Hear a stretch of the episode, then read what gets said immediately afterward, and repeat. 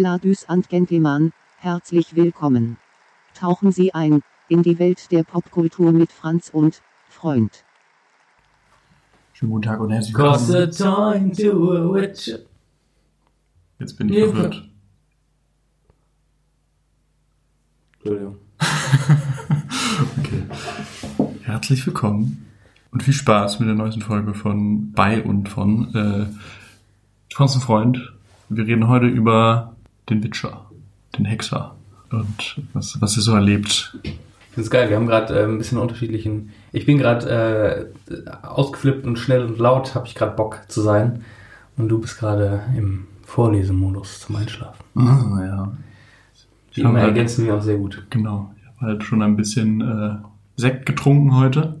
Ja, scheinbar. Vielleicht hört man das jetzt auch leicht prickeln. Ich, ich glaube nicht, aber Vielleicht macht das, äh, vielleicht wirkt es einfach unterschiedlich auf uns. Ja. Also genau, heute Witcher ist am Start. Ähm, ist quasi so halb aktuell durch die Netflix-Serie.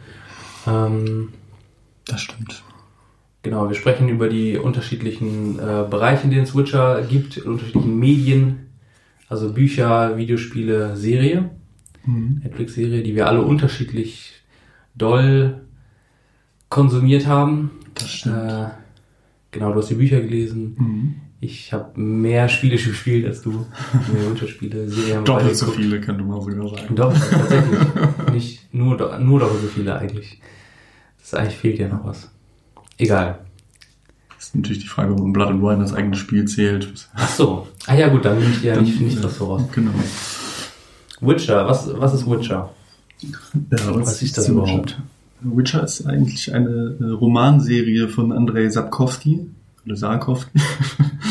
Äh, ein polnischer äh, Buchautor, der die, glaube ich, in den 90er Jahren geschrieben hat und ähm, mit so, ja, ich glaube, für polnische Bücher, ich kenne jetzt nicht so viele polnische Bücher, deswegen, Genau, aber polnischen Bücher. relativ äh, erfolgreich war. Es wurde auch in mehrere Sprachen übersetzt, wie zum Beispiel Deutsch und äh.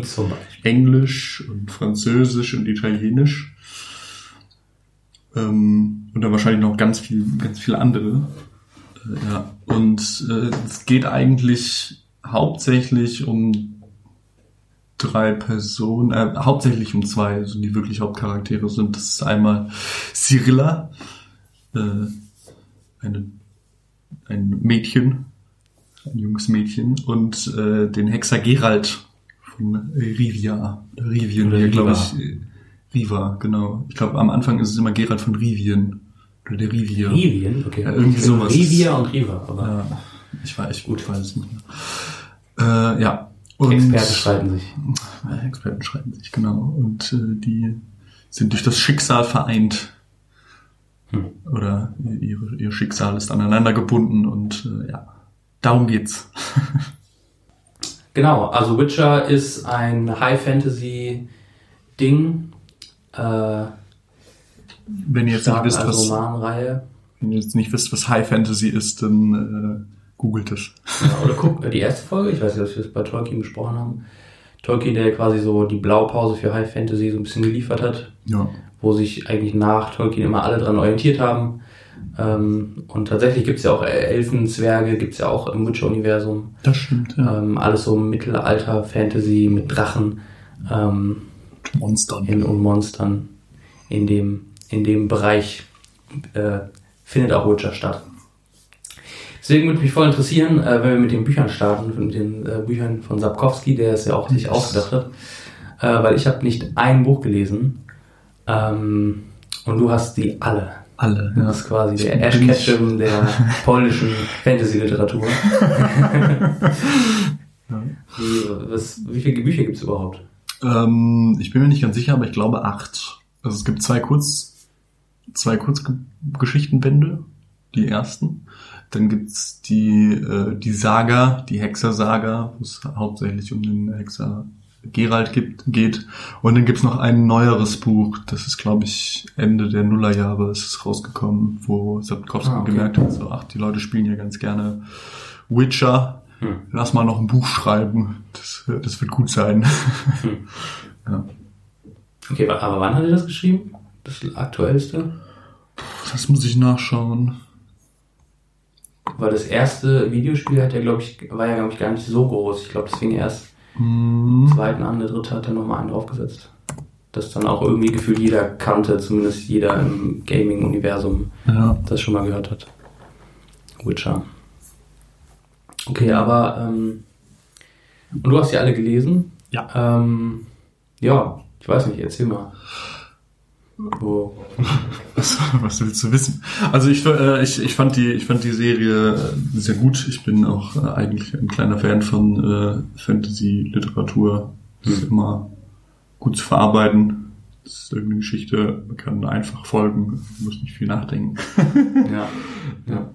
Und ähm, ich, mich, mich hat es irgendwie immer fasziniert, weil auf der einen Seite geht es halt um Geralt, der sich äh, die ganze Zeit aus allem raushalten will und eigentlich sehr unpolitisch ist und dann mehr oder weniger gezwungen wird äh, durch durch die ganze äh, durch durch Ciri, die sie der sie dann wie in der Serie, wenn man die Serie gesehen hat, ähm, ist er auf einem Bankett von Ciris Großmutter und äh, aus Versehen bindet er sich an das Schicksal von ihr. Das macht man in dem Universum oder der des, äh, des Witcher-Universum, indem man das äh, Recht des Zufalls oder der Überraschung, Überraschung, Überraschungsrecht, ja. über, Überraschungsrecht äh, ausspricht und dann bekommt man das, was man, was der andere hat, aber nicht weiß, dass es hat. Das war in dem Fall Ciri. Und im Buch ist es übrigens auch ziemlich wichtig, für, zumindestens für Hexer, weil durch dieses Überraschungsrecht ähm, kommen Hexer in ihrer Nachfolge. Also jeder Hexer ist irgendwann das durch ist das ja- Überraschungsrecht äh, einem anderen Hexer versprochen worden. Und das ist ja eigentlich schon mal so ein guter Ansatzpunkt, um vielleicht mal grob zu sagen, was es überhaupt ist. Ähm, also quasi so. Geralt von Riga ist ein Hexer. Und das ist in dem Universum gibt es quasi wie eine Art Gilde, könnte man eigentlich fast sagen, Ja. ähm, von Menschen, die bestimmte Mutationen, ähm, sag ich mal, durchgemacht haben, die aber von außen gegeben wurde. Also man kriegt dann irgendwie so die Chemiekeule und auf einmal mutiert der Körper und man bekommt verbesserte Reflexe, Nachtsicht, äh, man, man kann äh, auch bestimmte Tränke brauen und trinken, weil man irgendwie dieses das Toxische irgendwie besser aushält und hat also einen Magen aus Stahl, verbesserte Reflexe, habe ich schon gesagt, Muskulatur. Also man ist irgendwie ein- Verbesserte Reflexe. verbesserte Reflexe auch. Und man ist quasi eine Art von Superheld, Ja. aber in einem geringen Maße. Also man ist jetzt nicht äh, Superman, man hat keinen Laserblick, aber man ist irgendwie schon, äh, Das stimmt. okay, ich wollte Also gerade einen man- Nazi-Vergleich machen, aber ähm, Der Übermensch. ja, also, also man ist halt irgendwie körperlich überlegen und ähm, kriegt dann aber auch so ein paar äußere Merkmale, die, woran man die erkennt. Also weiße Haare, die Pigmente an den Haaren fallen aus, die, äh, die Augen sind so wie so Katzenaugen ähm, durch die Nachtsicht, glaube ich. Ja. Oder durch die Möglichkeit zur Nachtsicht. Wobei das äh, im, im Roman auch so ist, dass es eher also Katzenaugen wie von Löwen sind. Also das sieht halt aus wie ein, Okay. hat eine runde Pupille und nicht diesen, diesen Schlitz. Ach, Löwen haben runde Pupillen. Ja. Äh, Tiger auch? Ja, auch. Oh, interessant. Keine Lauerjäger sind. Ja. Aber ist, ist auch egal. Ähm, genau. Und äh, diese, diese Hexer Ja. sind, sind halt in unterschiedlichen, in unterschiedliche Gilden eingeteilt. Es gibt dann den, die Wolf, Wolfshexer, äh, Katzenhexer, glaube ich, auch und Greifshexer. Das sind die, glaube ich, die vorkommen, auch im Buch. Also nicht, nicht wirklich vorkommen, aber man sieht irgendwann mal noch Medaillons von denen. Äh, dieses Okay. Witcher-Medaillon ist immer, äh, es vibriert immer ein bisschen, wenn Gefahr im äh, Verzug ist. Das, das äh, Stich der Hexer. Die Blitznarbe. Genau, die, Bl die Blitznarbe, genau. Das- Das ist immer, genau, und diese, diese Hexer sind halt mutiert durch etwas, was man die Kräuterprobe nennt. Da werden die jungen auszubildenden äh, Hexer einer Kräuterprobe unterzogen und dabei Sterbt, stirbt die Hälfte und die andere Hälfte wird zu genau. Supermenschen. Ja, ich glaube, drei von zehn sterben. Äh, nee, Okay. drei von zehn überleben so. Also es ist schon Oh. eher unwahrscheinlich, dass man das überlebt. Ja. Und da fragt man sich dann ja vielleicht so, hä, warum machen die das denn? Äh, Wollen die irgendwie Superkrieger werden oder so? Äh, Und das im Endeffekt, das was Hexer ausmacht, dass sie quasi ähm, äh, ihr, also quasi ihr Job ist, als eine Form von Außenseiter, der Gesellschaft, weil sie auch äh, dann also keine Kinder mehr kriegen können ähm, nach dieser Kräuterprobe und sie quasi so ein bisschen äh, als einsame Wölfe, wo es dann wieder passt, weil Geralt äh, auch White Wolf äh, oder Weiße Wolf als ähm, äh, Kosenamen, Kosenamen hört sich so romantisch an, als Kosenamen hat. Ja. Und ähm, genau, und deren Job der, der Kosenamen. Hexer ist es, äh, Monster zu töten. Ja. Also sie lassen sich bezahlen, um Monster zu töten. Und sie sind natürlich mehr in der Lage dazu, wegen der körperlichen Überlegenheit. Und äh, ich weiß nicht, weil sie auch mehr gelernt haben. Das das Ja, auch stimmt. zum Witcher sein oder zum Hexer sein dazu, dass man äh, lernt, was man was man jagen kann, was es gibt und was es nicht gibt. Und, äh, was was im Buch auch rauskommt, was in den Spielen nicht so äh, extrem ist, ist, dass ähm, die Witcher eigentlich nicht mehr gebraucht werden. Die Zivilisation ist, äh, Ah, okay, ist ja. schon an, an in alle Fitzel der Welt ist, ist schon angekommen und es gibt eigentlich gar nicht mehr so viele Monster. Und die, die Witcher wurden irgendwann hergestellt oder äh, angefangen, die zu mutieren, äh, um halt der Menschheit zu helfen, ähm, die Zivilisation weiterzubringen. So. Und früher, damals, früher, oder in diesem, in diesem äh, Universum, früher musste, musste dann immer irgendwelche Wälder oder was auch immer von Monstern befreit werden. Und das ist aber schon so weit abgeschlossen, dass halt Witcher zu der Zeit, wo äh, die, der Witch, die Witcher-Saga spielt, die fünf Bücher, die ja eigentlich so mehr oder weniger das Grundwerk sind, mh, beziehungsweise auch in den, auch in den Vorgeschichten. Also äh, werden Witcher gar nicht mehr gebraucht und deswegen sind sie auch halt auch nicht gut angesehen, äh, werden als Mutanten beschimpft und ungern ähm, gesehen. Ja. Ach krass, das ist sehr interessant, weil ähm, in den Videospielen ist es natürlich nicht so. Da gibt es natürlich haufenweise Monster, sonst wäre es ja auch langweilig. Aber ähm, er ist quasi, oder sind quasi wie so eine Relikte aus einer anderen Zeit, wo es noch Monster und, äh, sag ich mal, Mysterien in den Höhlen der Wälder gab. Da waren sie irgendwie, äh, sag ich mal, da, da mochte man sie noch und jetzt sind sie eigentlich eher so die, also so unnötige Außenseiter eigentlich, Mhm. potenzielle Gefahr. Und was ja auch in der Witcher-Welt so interessant ist, dass schon ähm, auch Rassismus häufig vorkommt, also dass so die sogenannten Anderlinge, ähm, wozu eben Elfen und äh, Zwerge auch zählen. Gnome übrigens Gnome. die kommen auch im, aber nur im Buch vor. Die sind aber auch sehr selten. Ah, okay. Und eben auch Witcher, die dann ja auch mehr oder weniger so äh, grob zu den Anderlingen zugeordnet werden, auch wenn sie es nicht unbedingt sind. Aber er wird ja, Witcher werden ja auch nicht so richtig als Menschen wahrgenommen von anderen Menschen, oder? Also so, es wird ja Nee, immer nicht so gesagt, die sind, die sind dann irgendwie was anderes jetzt auf einmal und deswegen kann man die auch dann Kacke finden. Ja, also es, es sind halt immer Außenseiter. So, also das, das was irgendwie das äh, die Bücher für mich immer so ein bisschen ausmachen, war halt so ein natürlich auf einem äh, Fantasy-Level, aber so ein Stück weit versucht, ein bisschen realistisch zu sein. So, es gibt natürlich äh, grassierenden Rassismus gegenüber anderen, über, gegenüber den Anderlingen. Ähm, und alles, was anders ist und Menschen sind, finden sich eigentlich cool, aber auch so, da gibt's auch unterschiedliche Länder und die anderen Länder sind halt auch immer beschissen. Hm. Cadwin, Eddern, Sintra und all so ein Zeug, naja. Und ähm, ja, genau. Jetzt habe ich den Faden verloren, verdammt. Rassismus hatte ich gesagt, da bist du auch- Genau, Rassismus, ja. Äh, ja, das, das was ausmacht, das ist irgendwie so mittelalterlich und es ist irgendwie nicht, nichts ist schön, alles, alle hassen sich irgendwie und Ja. äh, Dirty. das, das gehört dazu. Ja. Genau. Und dann hast du gesagt, fünf Bücher. Plus noch auf Kurzgeschichten. Das ist ja viel Inhalt eigentlich. Und eine Geschichte, die danach noch kommt. Äh, Okay. Ein sechstes Buch. ja.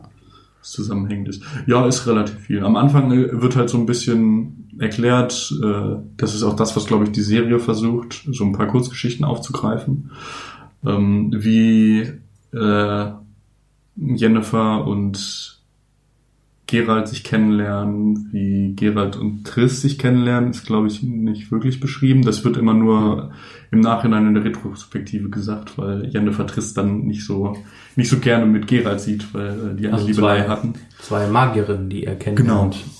Äh, in seinen, während seinen Abenteuern. Jennifer von Wengerberg mit schwarzen Haaren, lila Augen und immer nach. Ärger? Sie, sie riecht auf jeden Fall immer nach irgendetwas. Ich weiß nicht mehr ganz genau. Nach was. Ärger. Aber ja. Und äh, Triss Merigold. Genau.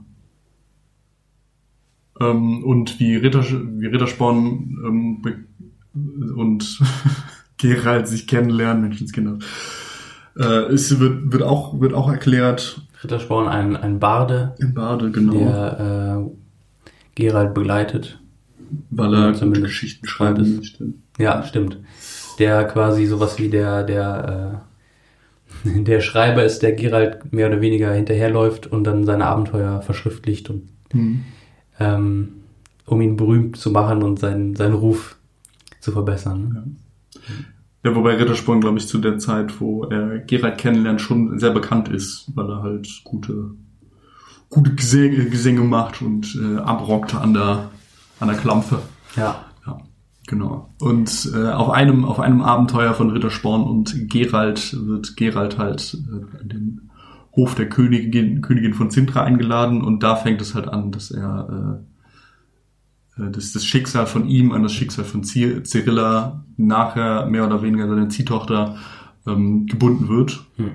Und äh, da fängt da fängt es halt an. Und anders als, um jetzt nochmal auf die Serie kurz einzugehen, ich hoffe, das haben die meistens gesehen, ist es nicht, dass sie, äh, dass er sie irgendwann einmal sieht und sie dann wissen so, okay, gut, das Hm. wird so, sondern ähm, er besucht Sintra über die Jahre. Ich glaube, es irgendwann mit 15 fängt es, also wenn, wenn Ciri 15 ist, fängt so mehr oder weniger die Hauptgeschichte an. Und Gerald besucht hin und wieder mal Sintra, um das Kind zu sehen. Und äh, die Großmutter, Kalante, äh, die Kriegerkönigin von Sintra, versucht immer dieses Kind zu schützen. Und das, das ist halt äh, in den Kurzgeschichten viel so, dass er sie besucht und nicht so wirklich weiß, was passiert, bis dann halt das, diese, dieser große Romanreihe Hm, okay. anfängt. Das heißt, er, ähm, er möchte Siri besuchen und ähm, aber eigentlich so, zumindest, ich habe die Bücher nicht gelesen, aber wie es in der Serie rüberkommt, ist es so, dass das eigentlich äh, sehr tragisch ist, dass Ciri ähm, an das Schicksal von Geralt gebunden wird und umgekehrt, weil nämlich die Prinzessin mehr oder weniger ähm, und dieser Outlaw Witcher jetzt auf einmal äh, miteinander verbunden sind und dass es eigentlich die Familie nicht so gut findet. Ähm, ist es auch so? Also, dass, dass Das ist- der Hexer sagt, oh ja, ich besuche die jetzt mal und Ciri sich vielleicht auch freut, aber eigentlich äh, alle anderen das ein bisschen kacke finden. Es, es ist halt, der, der Hexer geht da eigentlich immer hin, will aber auch eigentlich gar nicht, dass, dass dieses Kind mitkommt. Sucht halt einfach nur, weil, Okay. weil halt irgendwie dieses, äh, dieses Recht des, äh, Die Überraschung. der Überraschung, genau, Ja. Überraschungsrecht, ähm, ausgesprochen wurde. Und Kalante versucht dann halt auch immer das Kind zu schützen und sagt so, ver- versucht Kalante den, ist? Das ist die Großmutter, hat, hat Ja. ich gerade schon gesagt. Ach so. ähm, äh, vers versucht das Kind zu schützen, indem er, äh, indem halt äh, Gerald das falsche Kind untergejubelt wird und Gerald die ganze Zeit sagt, ich will eigentlich kein Kind mitnehmen, so ich bin am Arbeiten, ich war nun gerade hier und wollte mal nachgucken, ob alles in Ordnung ist und ob dieses Überraschungsrecht wirklich äh, wirklich eintritt. Und da komme ich jetzt auch zum Ding, was ich an den äh, an den Büchern immer ganz gut fand. Und zwar, dass die Magie, die da irgendwie er- erklärt wird oder äh, mit drin ist, das ist irgendwie was vollkommen Natürliches. So. Und es ist, es passiert halt einfach dadurch, durch irgendwelche formalisierten Aussagen, wie zum Beispiel dieses Überraschungsrecht. Da wird, da wird immer gesagt, ich äh, möchte das, was du hast, aber nicht weiß, dass du es hast. Das ist meistens immer ein Kind. Oder es ist meistens, Meistens ein Kind. immer ein Kind. Meistens immer ein Weil die. Leute Meistens mal wirklich wissen, dass sie Kinder haben. Ja, das, noch keine äh, wenn- äh, Schwangerschaftsteste gab. Genau, oder wenn du äh, mit einem Mann redest, der gerade auf Reisen war und seit drei Monaten nicht zu Hause war und dann Hm. er das sagt und nach Hause kommt und merkt, oh, die Frau ist schwanger. Dann hat er ja was, was er nicht wusste, dass er hat. Ein Kind in der Wart, ein Braten in der Röhre. Ah. Genau. Ähm, und auch allgemein, wie, wie irgendwie Verfl Verfluchungen gehen, das ist halt auch irgendwie so, es wird ausgesprochen und wenn du Pech hast, dann kommt es halt so. Okay, das heißt, also Magie ist ja nicht, funktioniert ja nicht nur so bei Witcher. Also es ist ja nicht, Nicht nur so, so äh, wir nennen jetzt Schicksal Magie, sondern Es gibt ja auch Feuer, Flammen. Das ist Sachen und so. äh, ja, das das wird, ich weiß gar nicht, ob das so wirklich erklärt wird, aber das fand ich fand ich meistens immer langweilig, wenn irgendwelche Zauberer dann lernen, was sie machen müssen. Ähm, aber halt diese diese Flüche, die der die der Witcher dann irgendwann äh, brechen muss und äh, die ihm entgegenkommen, wie zum Beispiel äh, Duni. Duni ist auch auf diesem an dieser äh, an, an diesem Punkt, wo Geralt und Ciri die Schicksale verschlungen werden. Das geht über du Duni, weil Duni ist der Vater? Ah. von Ciri. Der ist äh, an äh, das ist nämlich auf einem Ball, wo die Mutter von Ciri äh, so mehr oder weniger verheiratet werden soll an irgendjemanden. Und er kommt er kommt rein. Ah, okay. Und Duni Und ist der, der eigentlich quasi Ciris Mutter heiraten sollte, Ja. Aber das dann nicht gemacht hat. Nee, nee, nicht, nicht sollte. Äh, er hat, glaube ich, irgendwie den Vater mal gerettet und er hat ihm irgendwas versprochen und so hat Ja. er eigentlich den, äh, oder meint er, dass er das Recht darauf hat, die, äh, die Tochter zu heiraten, aber Duni ist halt verflucht und sieht deswegen aus wie ein Igel. So ein Ach, der. Igelritter ist Duni. Der Igelritter so, ist Duni, genau. Ich dachte, das Und- wären vielleicht noch andere Nebenbuhler gewesen, aber Nein. nein. Ciris Vater ist der Igelmann. Ist der Igelmann, genau.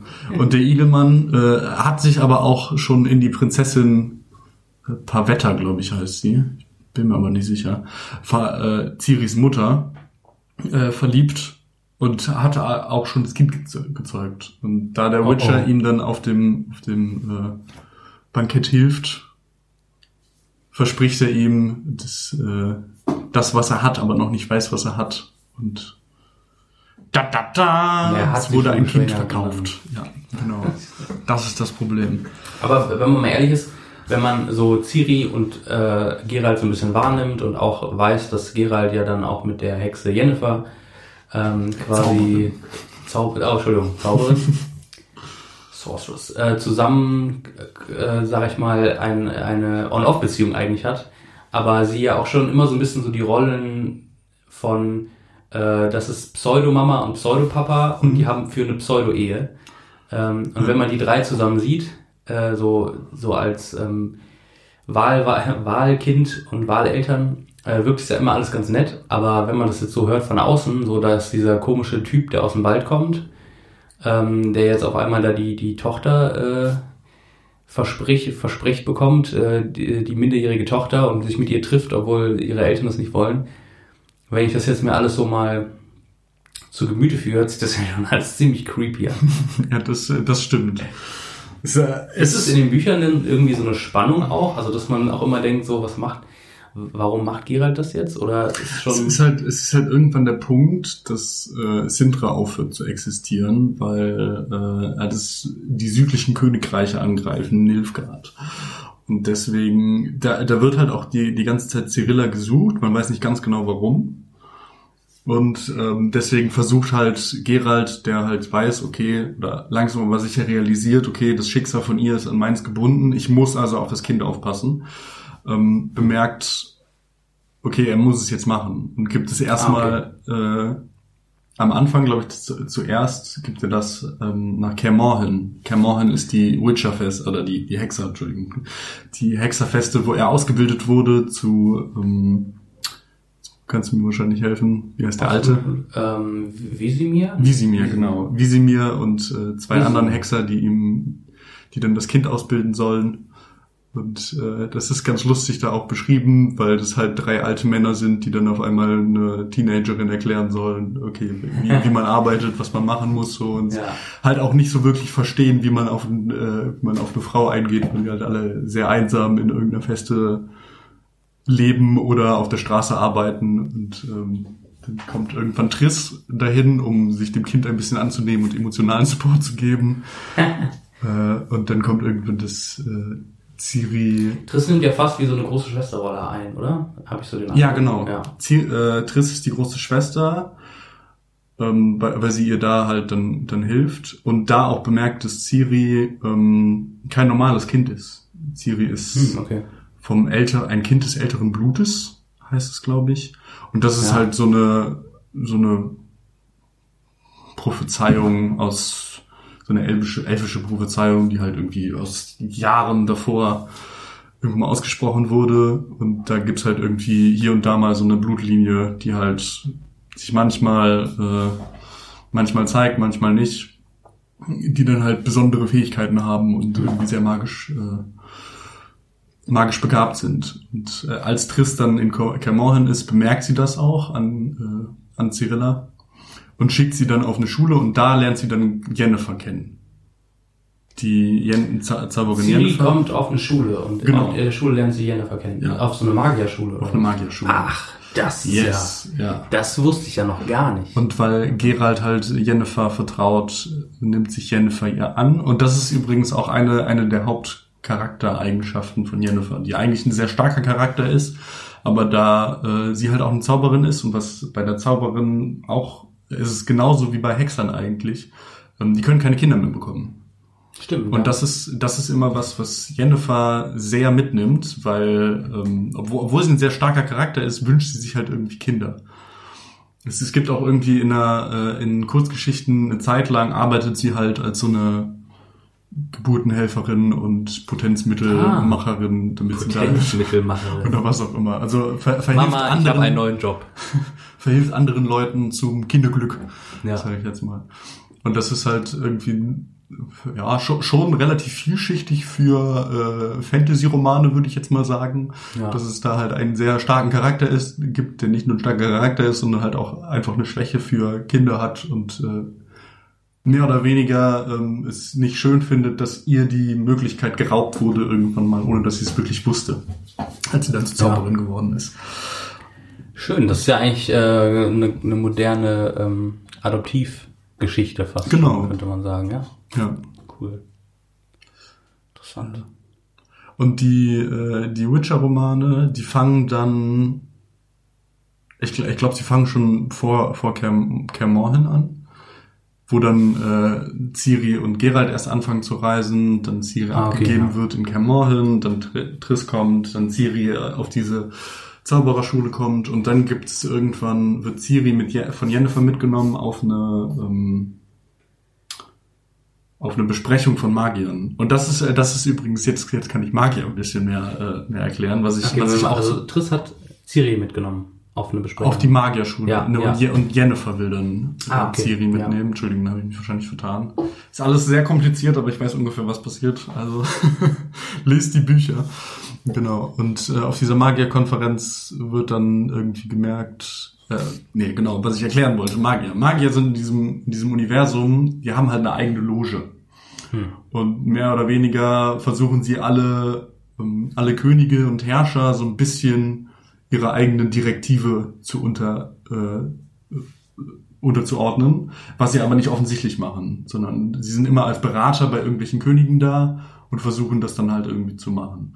Und deswegen hat diese Magierloge auch so viel Angst vor Nilfgaard, weil in Nilfgaard Magier nicht so wie in den nördlichen Königreichen äh, gut gekleidet sind, hoch angesehen sind, sondern das ist eher so, okay, die arbeiten halt. Das sind so mehr oder weniger Arbeitssklaven. So die, es gibt Zauberer, aber die haben halt mehr oder weniger keine Rechte und die werden eigentlich nur dafür ausge, ausgenutzt, dass sie irgendwie spionieren können und Leute umbringen können, gut.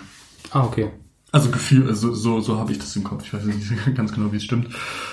Und es gibt auch einfach keinen Kontakt zu nilfgaardischen Zauberern. Deswegen haben sie alle so ein bisschen Angst, was da gerade kommt. Okay, das heißt, aber aus dieser Loge äh, gehen ja auch Zauberer immer wieder in die unterschiedlichen Königreiche, um da an Genau. den Höfen zu arbeiten. Ja. Aber nach Nilfgaard kommt quasi keiner. Die Die haben- sie hören nur, dass es da auch Magier gibt, die aber halt nicht so Ja. an den Höfen arbeiten, Genau. sondern eher so die. Also es, es ist, glaube ich, auch so, dass ähm, der neueste Kaiser oder Imperator von Nilfgaard was geändert hat.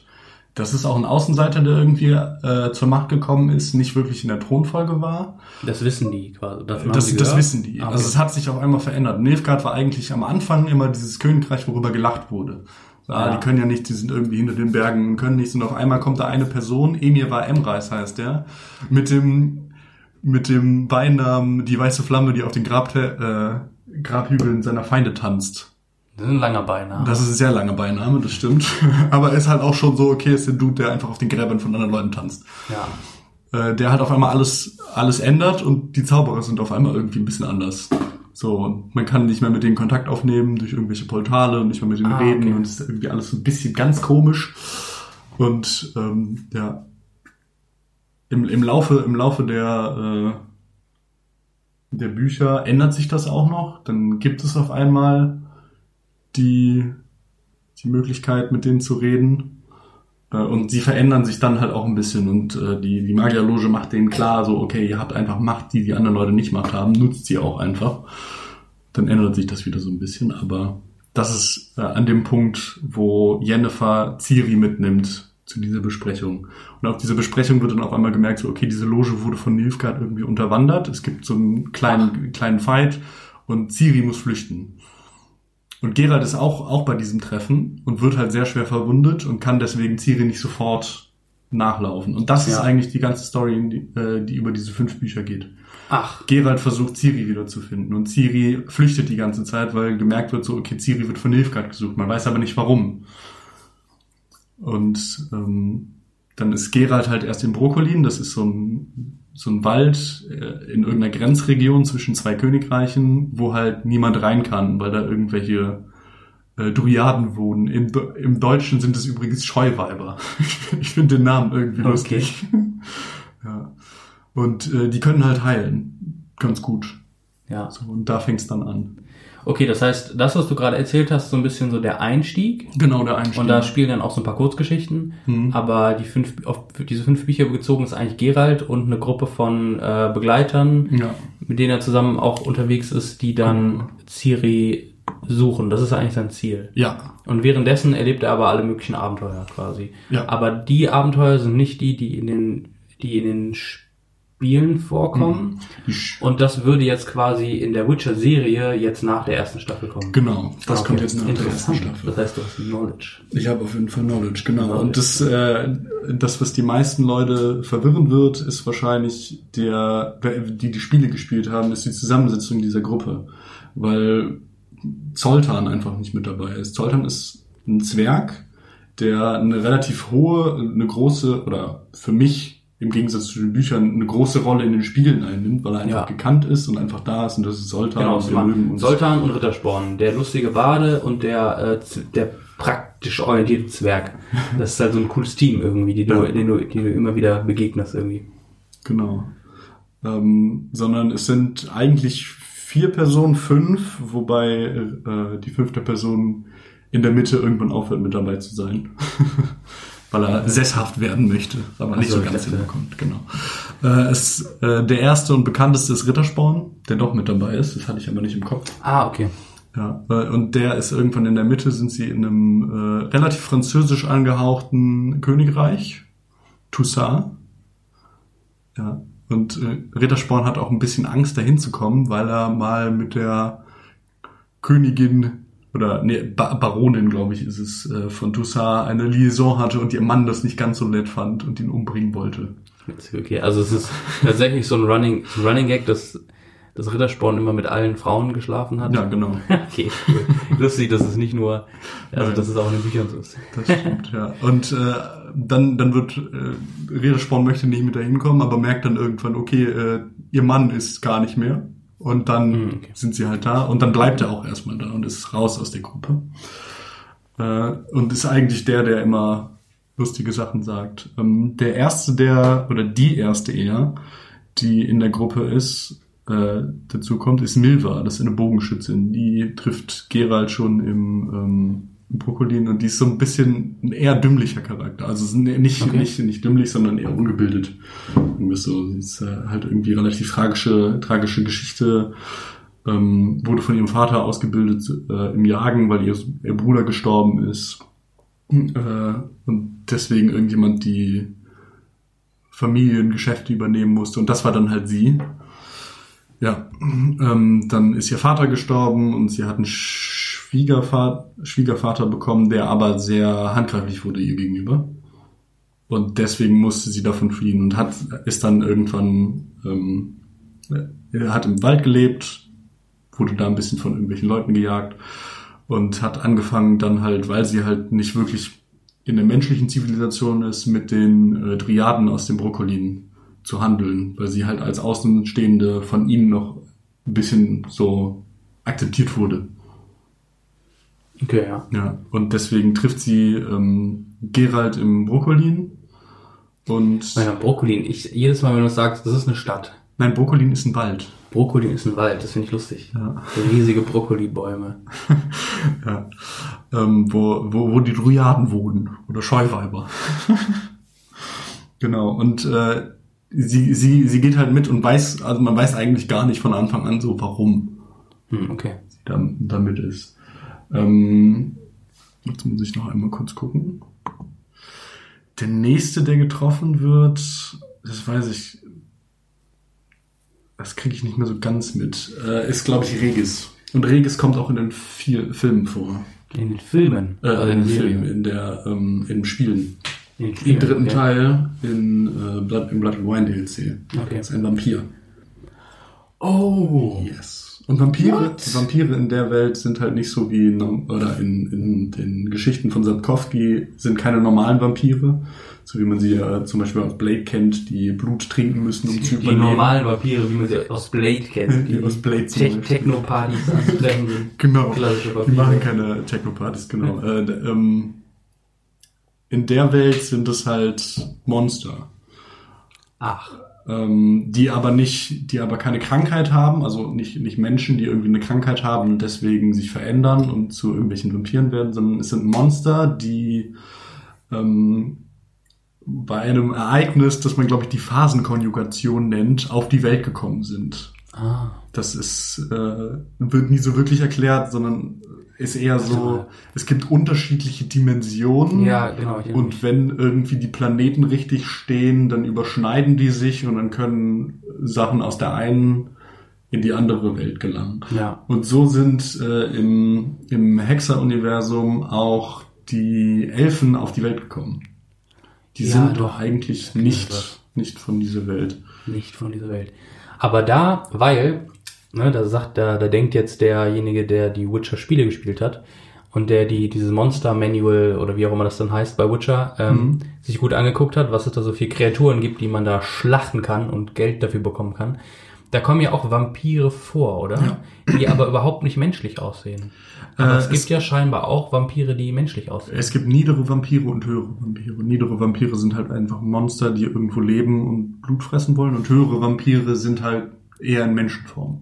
Sind das unterschiedliche Spezien quasi? Oder ist Das weiß ich nicht. Okay, das kann ich ja. dir leider nicht erzählen. Aber äh, höhere Vampire ähm, zeichnet eigentlich aus, dass sie halt Verstand haben. Und die anderen Ja. niederen, niedere Vampire haben es nicht. Und ähm, Regis ist halt einer dieser höheren Vampire. Okay. Und höhere Vampire ähm, trinken halt Blut eher nur deswegen, damit sie besoffen werden. Ach. ja. What? Das ist wie eine Droge für die. Genau, es ist eine Droge. Und Regis hat halt durch seine Vergangenheit, er hatte dann irgendwie äh, eine Liebschaft mit, mit einer anderen Vampirin, hat er aufgehört zu trinken, dann hat sie ihn aber verlassen, hat er wieder angefangen. Das ist ja- Dann gab's, dann, Er hat aufgehört zu trinken, Genau. dann hat sie ihn verlassen. Dann. dann hat er wieder angefangen. Dann war er irgendwann mal so besoffen, dass er besoffen geflogen ist. Und das ist irgendwie auch nicht so ganz bei Vampiren irgendwie gerne gesehen. Und dann wurde er von Besoffen fliegen, Besoffen fliegen, nicht. genau. Das, besoffen fahren darf man als Mensch nicht, besoffen fliegen darf man als Vampir nicht. Und dann wurde er irgendwie von seinen Leuten verstoßen und er wurde von irgendeinem Dorf gefangen, geköpft und gefehlt und brauchte dann 50 Jahre, bis er regeneriert ist und hat sich dann gesagt, so, so, dann war jetzt kein gutes Ende von meiner letzten Sauffeier und hat es durchgezogen, das, was jeder einmal in seinem Leben wahrscheinlich gesagt hat, der äh, Alkohol konsumiert. Ich trinke nie wieder und er hat es durchgehalten. Und deswegen ist er halt ein Vampir, der aber niemals Blut trinkt. Aber das ist ja schon strange. Ist es strange, ja. War- Also so, ich finde es wieder interessant, weil da ist wieder dieser Aspekt, wo du irgendwie so Fantasy-Sachen hast, die aber dann irgendwie ähm, auch Dinge aus dem Real Life so ein bisschen. Also er ist der trockene Blutoholiker quasi. Ähm, aber äh, das hört sich für mich fast schon so an, also so, vielleicht ist das ganze Vampir-Ding ja auch Bullshit. Ähm, vielleicht äh, sind das ja gar keine Vampir. Was können die noch? Die können fliegen. Ich glaube, ich, ich habe ja, ich habe die DLCs von Witcher 3 nämlich nie gespielt. Hm. Aber die können sich auch verwandeln, oder? Dass die so gruselig aussehen. Mm, So ein bisschen, ja.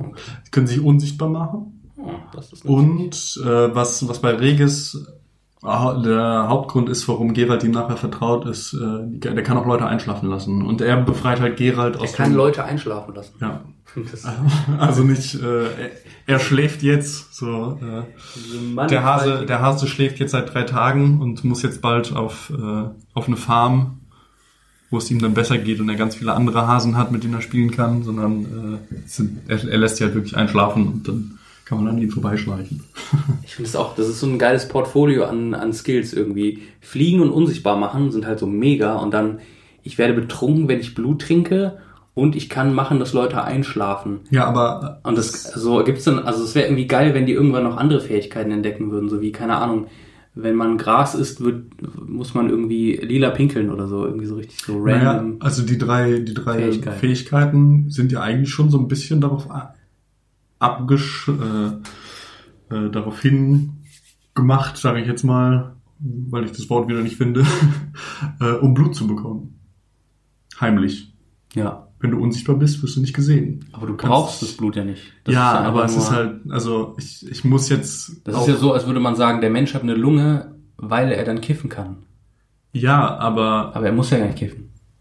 Aber es ist ja, also das ist ja schon irgendwie was Besonderes, was in ihrer DNA, in der DNA dieser Menschen wahrscheinlich, oder dieser Menschen, dieser Vampire ist.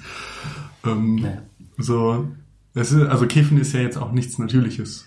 Du nimmst eine Pflanze, trocknest wow, wow. die, Ja. wickelst sie zusammen und rauchst sie dann so. Genauso wie man Bier trinken nicht natürlich Blut ist. trinken ist natürlich quasi. Für die. Es ist ja einfach, sie, sie trinken halt was, also das ist ja nicht aus Versehen. Man muss ja mit dem Blut nichts machen. Es sind ja halt Ja. immer Blutsäcke, die irgendwie rumlaufen und sich Menschen nennen und fröhlich sind und glücklich sind und die müssen irgendwie angestochen werden und getrunken werden, wenn man Lust hat auf ein bisschen Ja. Suff. Und wenn man das halt haben will, dann kann man ganz gut fliegen, weil man dann irgendwie in irgendwelche Bei Türme reinkommt. Da kann man bei großen Menschen besser äh, an, an die Halsschlagader kommen. Und, oder du kannst einfach aufs Dach fliegen und dann vom Dach irgendwie reinkommen und das, dann sieht dich Ja. niemand. Oder äh, wenn, wenn Leute merken so, oder beißt jemand der Ute ins äh, Genick. Das ist aber nicht gut. Äh, dann kannst du ein bisschen wegfliegen und alles ist gut.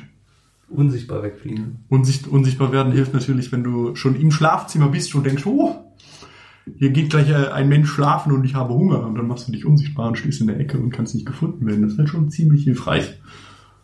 Und das äh, dritte Einschlafen lassen ist halt auch hilfreich, wenn du sagst, äh, oh, das der Hermann da hinten, der schreit gerade, weil ich ihn beißen will, lass ihn mal einschlafen und alles ist gut. Ich frage mich, wie er das macht. Liest er denn irgendwie die Phänomenologie des Geistes von Hegel vor und dann sofort das? Silmarillion. genau, und äh, das, ist, das ist auf jeden Fall Kahir, der Vampir. Ähm, danach merkt die Gruppe, äh, zu dem Zeitpunkt bestehen aus Milva Regis, ähm, Rittersporn und Gerald, dass sie verfolgt werden. Beziehungsweise die Gruppe bemerkt es langsam, Reg, äh, in Form von Regis. Äh, Milva sagt dann, ja, den merke ich schon, merke ich schon seit so zwei, drei Tagen, dass er hinter uns herläuft. Und Gerald, natürlich der Hauptcharakter, sagt schon, ja, der verfolgt uns schon seit zwei Monaten und ich habe es nicht gemerkt. Und das ist Kahir. Kahir ist Nilfgaarder und ähm, wurde irgendwie so ein bisschen damit beauftragt, Ciri gefangen zu nehmen. Aber er hat irg- irgendwie, irgendwas hat, hat sich bei ihm verändert. Deswegen weiß man nicht mehr so ganz genau, okay, was, wie, wie genau steht er zu dem. Also Ka- Kahir ist eigentlich jemand, der kommt aus Nilfgaard, Ja. wurde ähm, wegen irgendwas, was nicht näher beschrieben wird, äh, verurteilt. Und dann hat der äh, Imperator em Emriavar Emreis gesagt, okay, Jung, du bist eh tot, so hol mir mal die Ciri und äh, dann gucken wir noch mal, ob ich denke, dass du eine gute, eine gute Arbeit geleistet hast oder nicht. Ja. Und Okay, er will ähm, also quasi seinem, seinem Tod sich freikaufen. Ja, ja, das ist- diesen Auftrag. Äh, das aber nicht mehr zu der Zeit, das war vorher. Äh, der, der Imperator sagt dann, merkt dann irgendwann bei dem ersten Angriff auf äh, Sintra, wo er halt, wo Kahir Ciri, ja. ähm, Ciri gefangen nehmen will, kriegt das halt nicht hin. Und- Moment mal, dieser K hier, taucht er auch in der Serie auf? Yes. Ist das der Doppelgänger? Nein. Nein. Das ist der mit dem Flügelhelm.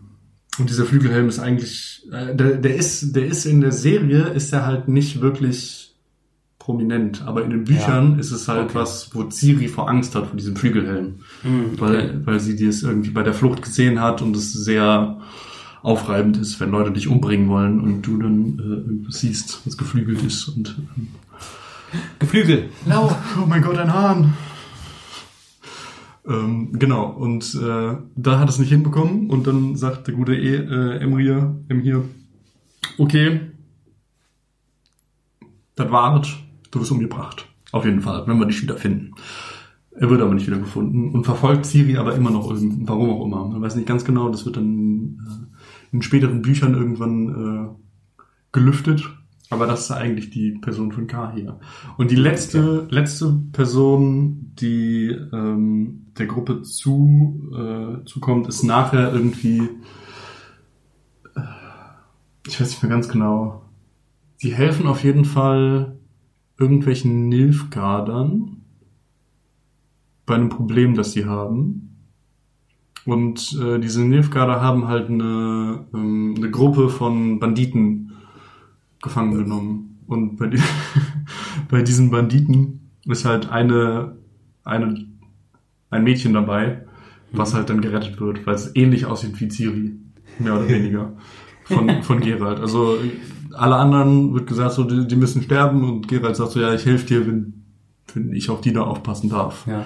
Und äh, diese Dida ist Angu, Angulem. Ich weiß nicht ganz genau, wie sie, wie sie ausgesprochen wird, weil es ist halt ein sehr komischer Name. Von der weiß ich auch nicht ganz so viel. Also sie kann halt gut fechten und hat einen coolen Dolch Und sieht aus wie Ciri. und hat halt, sieht, sieht ein bisschen aus wie Ciri. Ich stelle mir gerade vor, es gibt doch diese klassischen Tropes bei so Comedies, wenn, wenn irgendwie ein, so eine Person sucht eine andere Person und man sieht sie von hinten und denkt, ah, das ist die Person und dann dreht sie sich um und auf einmal ist es so, weiß ich nicht, so ein, äh, so ein Mann mit Bart und Hakennase, obwohl man eigentlich eine Frau gesucht hat. Ja. Ähm, so stelle ich mir das irgendwie vor, dass hier irgendwie, oh, Ciri und dann irgendwie so ein kleiner Zwerg. Ja, und äh, diese Gruppe auf jeden Fall hilft dann Geralt die ganze Zeit. Äh. Ach, tatsächlich, das ist deren Hauptziel, ist Ciri suchen. ja, weil sie alle Geralt helfen, aus unterschiedlichen Gründen. Okay, in meinem Kopf ist Geralt so ein grummeliger, ich will, bin am liebsten alleine unterwegs, alle sollen mir ähm, den Buckel runterrutschen, Freundschaft, ha, brauche ich nicht, ich habe zwei Schwerter. Und der äh, hat auf einmal vier Leute, die ihm folgen und sagen, das, was du willst, da wollen wir dir helfen. Ja, es ist auch irgendwie ein bisschen komisch. Geralt ist, ich weiß nicht, am Anfang ist er, glaube ich, auch nicht so ganz glücklich mit der Situation, aber er merkt nach und nach so, dass es halt doch recht hilfreich ist, wenn man nicht äh, als Mutant alleine Hm. reist, äh, Leute zu finden. Genau. Und währenddessen wird Ciri halt, flüchtet Ciri die ganze Zeit und ist äh, zwischenzeitlich in einer Bande und hat eine Liebschaft mit einer Dame. Ich weiß aber nicht, wie sie heißt. Äh, Die Rattenbande, die wird dann gefangen von, äh, von, ähm, von dem eigentlich, meiner Meinung nach, also es gibt einen Bösewicht, der auch schon in der Serie äh, vorgekommen ist, den ich aber nicht unbedingt benennen will, weil das ist dann, glaube ich, besser, wenn man die Serie sieht. Das ist, äh, Wir können ja ganz am Ende mal noch so eine Spoiler-Sektion machen, theoretisch. Genau, ja. Äh, und da, das ist halt so der, der eigentliche Bösewicht, der irgendwie über allem steht und man weiß nicht so ganz genau, was er will. Ähm, und der, der für mich eigentlich viel, äh, viel prominenter in den Büchern auch ist, weil er halt die ganze Zeit äh, Ciri jagt und halt auch zwischenzeitlich Ciri gefangen genommen nimmt, ist Leo Bonhardt. Und Leo Bonhardt ist halt ein Kopfgeldjäger Großartiger Name. der halt so der mieseste Badass ist überhaupt. So man merkt irgendwann, der läuft mit drei Hexermedaillons rum und erzählt halt, dass er die Hexer umgebracht hat. Hm. Ähm, einen mit Wolf, einen mit Katz und einen mit Greifen äh, drauf. Deswegen sind es die drei Gruppen, die man irgendwie auch aus den aus den Büchern kennt und ähm, der wird halt auch schon richtig krass beschrieben. So, es ist halt ein Riese, hat halt einen unglaublich großen Schnurrbart, äh, graues Haar, Okay. ähm, unglaublich hager und dünn, aber doch ziemlich kräftig und flink.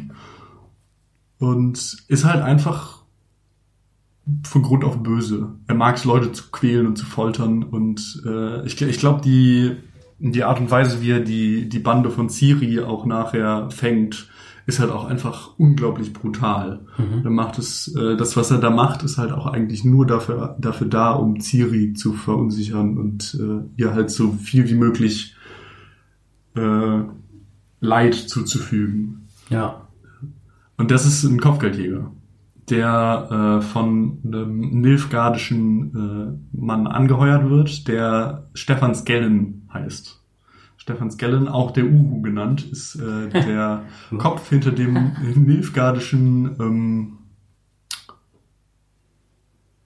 äh, sicher äh, hier Spionagenetzwerk, mehr oder okay. weniger. Und äh, Stefan Skellen ist übrigens auch der, der, wenn man die Spiele gespielt hat, sieht man ja nachher, dass Ciri eine sehr dominante Narbe an der linken Wange hat. Ja. Ste Stefan Skelle fügt ihr diese Narbe zu. Ach krass. Bei ihrer Flucht, glaube ich, aus der Gefangenschaft. Ja. Und ähm, Gerald hat auch eine Narbe, ne? Über dem Auge, eigentlich. äh, der Gerard hat, wird halt eigentlich immer beschrieben, dass er Hat überall Narben. überall Narben hat, weil er halt damit arbeitet. Damit arbeitet, er arbeitet mit Narben, genau. Ja. Und äh, danach entkommt halt Ciri, weil sie halt bemerkt, so dieses ältere Blut, damit kann man, äh, oder sie kann in andere Dimensionen reisen. Und äh, es ist dann bei irgendeinem Turm, wo sie ganz, äh, wo sie ihre Verfolger irgendwie nach äh, abhängen kann. Da ist sie auf einmal in einer anderen Welt. Hm. Und das ist dann mehr oder weniger das, was, was so die restlichen Bücher passiert, so in anderen Welten sein und Wow. ja. Das war mir gar nicht so bewusst. Ich dachte, die Bücher wären auch so ein bisschen politischer. Das ist so um unterschiedliche Könige, was die wollen und so.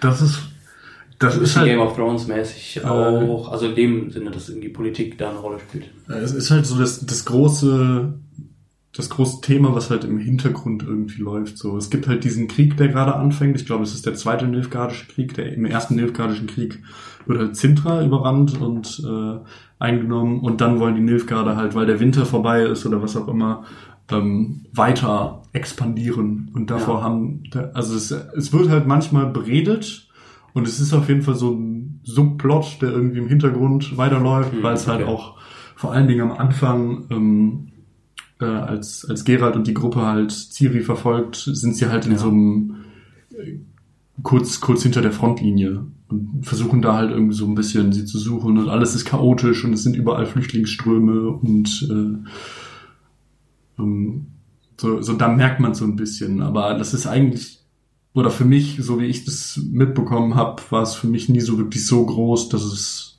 wirklich Sinn gemacht hat. Also da, oder da- dass es wirklich dominant war. Die größere Frage war eigentlich, warum Ciri von dem Imperator oder äh, Ja. von äh, Nilfgaard gesucht wird und Ja. warum irgendwie alle alle Interesse an Ciri haben. Ja.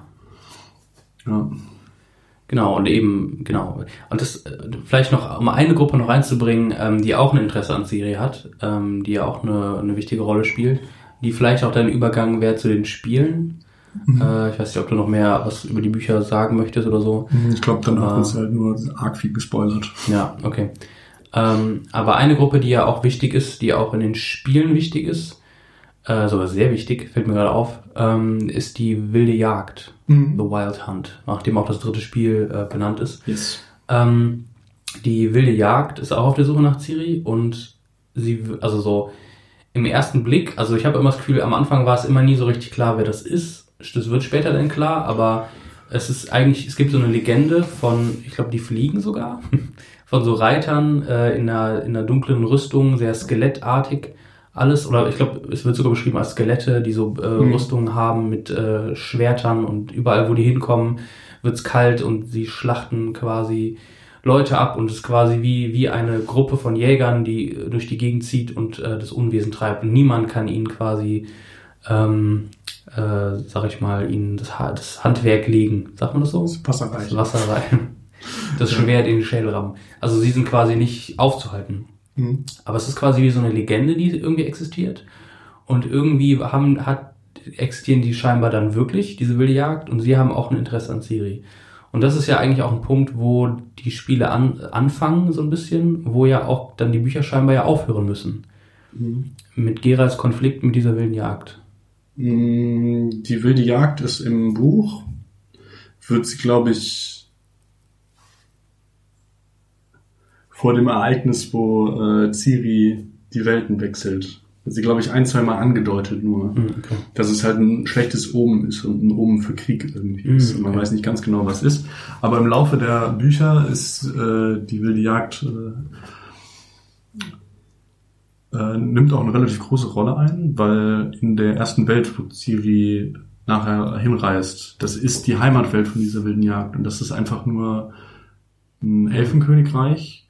Und der König von, von diesem Elfenkönigreich möchte eigentlich ein Kind mit Ciri zeugen, weil Ciri halt vom älteren Blut ist. Und er versucht das halt irgendwie wieder in Elbenform zu bringen und findet es auch relativ widerlich, dass es ein Mensch ist, der jetzt Ja.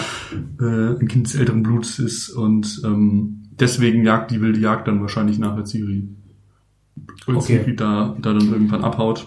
Aber im Buch taucht die wilde Jagd quasi nur auf bei der ersten Reise von Ciri, bei der ersten Dimensionsreise Mm, und ich danach weiß- ich weiß nicht, eine untergeordnete Rolle. Wie es, quasi. im, wie es im Ende ist. Aber man merkt Okay. relativ schnell, dass die wilde Jagd eigentlich nur so die obersten Ritter von diesem, Ja, von ja, diesem ja. Elben, Elfenkönigreich sind. Das ist eigentlich interessant, weil quasi alle Könige sind auf der Suche nach Ciri äh, aus unterschiedlichen Gründen und man fragt sich bei M hier eigentlich, warum Mhm. sucht er überhaupt dieses Mädchen, warum hat er ein, ein Interesse daran, an diesem geheimnisvollen äh, Imperator, ähm, der auf einmal aus einem Hinterwäldler äh, Königreich auf einmal ein, ein massives Imperium schafft, das alle Länder äh, zu verschlungen, verschlingen scheint. Und dann eben diese Gruppe der Elfen mit diesem, diesem Stoßtrupp, nenne ich es jetzt mal, der wilden Jagd. Ähm, und das, aber das Interessante ist ja, dass Ciri ja diese Dimensionsreisen machen kann, aber M hier dem natürlich ausgeliefert ist. Also das ist der Grund, warum ja auch Ciri M hier, so habe ich es immer verstanden, von ihm fliehen kann, weil sie die Dimensionsreisen hinkriegt. Und die wilde Jagd kann das ja auch. Also die wilde Jagd reist ja auch durch Dimensionen. Weil sie kommen ja quasi von ihrem Königreich, von diesem El Elfenkönigreich, von dem sie kommen, in die Welt der Menschen, um Ciri zu suchen. Und das ist ja eigentlich auch das Besondere, dass sie das auch können. Ich weiß nicht, ob das im Buch Ja, eine ja das, ist, das ist schon was relativ Besonderes. Ja, Äh, das können, das, deswegen sind sie halt auch in der, in der Welt, wo, äh, wo Geralt halt eigentlich lebt, sowas Besonderes, sowas, Hm. so ein Omen einfach nur, weil es halt manchmal vorkommt und man nicht weiß, wo kommen die her, wo wollen die hin, was wollen die von uns. Sie rauben Ja. unsere Kinder und unsere Frauen. äh. ja.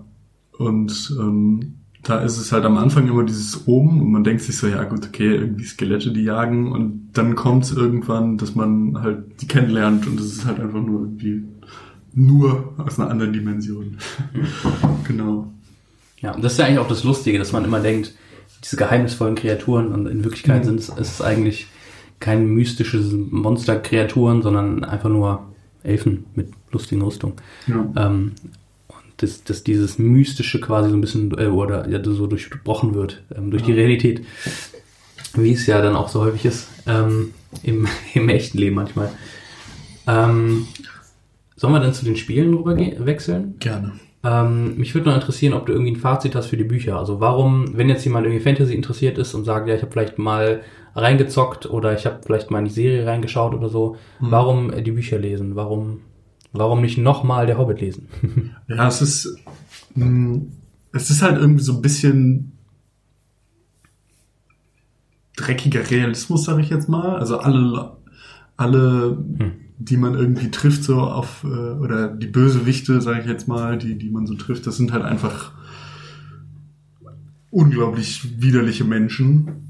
So, die man, wo man halt auch zwischenzeitlich richtig Angst vorbekommen kann, vor allen Dingen für Bonhart, äh, der halt immer, der halt Trotz des Namens kann man Angst vor ihm haben. ja, auf jeden Fall. Also der ist, ist halt einfach so Satan in Person gefühlt.